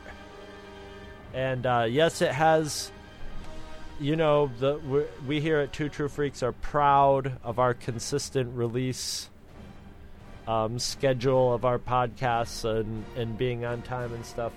But in honor of this movie, we have scuttled our not scuttled, but we have altered our whole release schedule this week. So we've taken our this is our commentary monthly Monday. We've pulled this off the end of the month. So, you know, you'll get all you'll get all your regular podcasts. You'll get your Star Trek monthly Monday uh, next, and then your Star Trek after that, which is a special episode this month, so you might want to check it out with a special guest. And then you'll get your Comics Monthly Monday and your Walking Dead Wednesday at the end of the month instead of the Commentary Monthly Monday. But don't worry, if you're commentary hungry, there's more commentaries coming this month. So hit up all those Demands of Court podcasts and uh, go see the Avengers. And if you're listening to the, been listening to this in the podcast, and the credits should be about over, and you should be walking out in the parking lot, and you should be ashamed of yourself because your wife and your kids are sitting there next to you, and you're listening to us talk on your iPod. so we salute you for that. And if there's anybody who's sat through the movie theater with Scott's and my voice going through, you don't know how happy you've made us.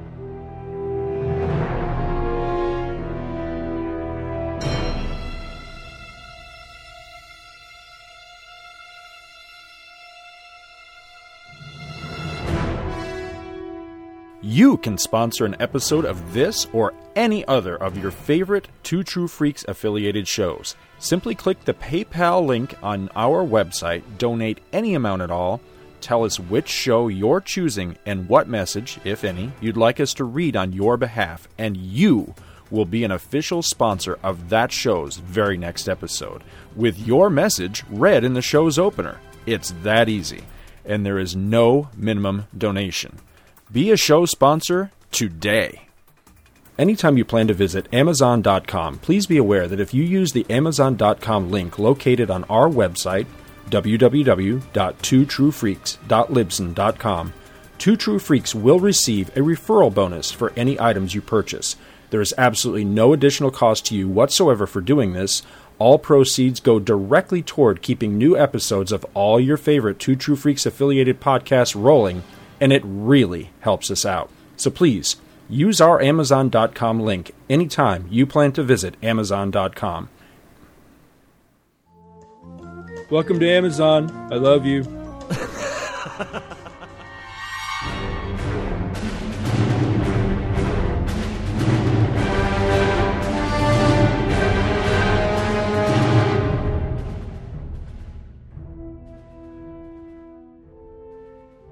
Visit our website at twotruefreaks.libsyn.com. Two True Freaks is always spelled T W O T R U E F R E A K S. Libsyn is spelled L I B S Y N. You can email Two True Freaks directly at twotruefreaks at gmail.com. Join our forum at forumforgeeks.com, where you can discuss all of the shows on our feed with us and your fellow listeners. You can find Two True Freaks on Facebook. Just search for Two True Freaks. Dumbass. And hey, you can friend me, Scott Gardner, on Facebook too. My name is spelled S C O T T G A R D N E R. You can friend me on Facebook too, if you can find me. Now available, Two True Freaks t shirts. See our website for details. Two True Freaks is a very proud member of the Comics Podcast Network. You can check that out at www.comicspodcast.com, where you can hear our new episodes when we put them up. We are also members of the League of Comic Book Podcasts. For more information, visit comicbooknoise.com slash league. If you ever leave your house and you actually have friends, why don't you tell them about Two True Freaks? Thanks for listening. And join us every Monday for new episodes of Two True Freaks.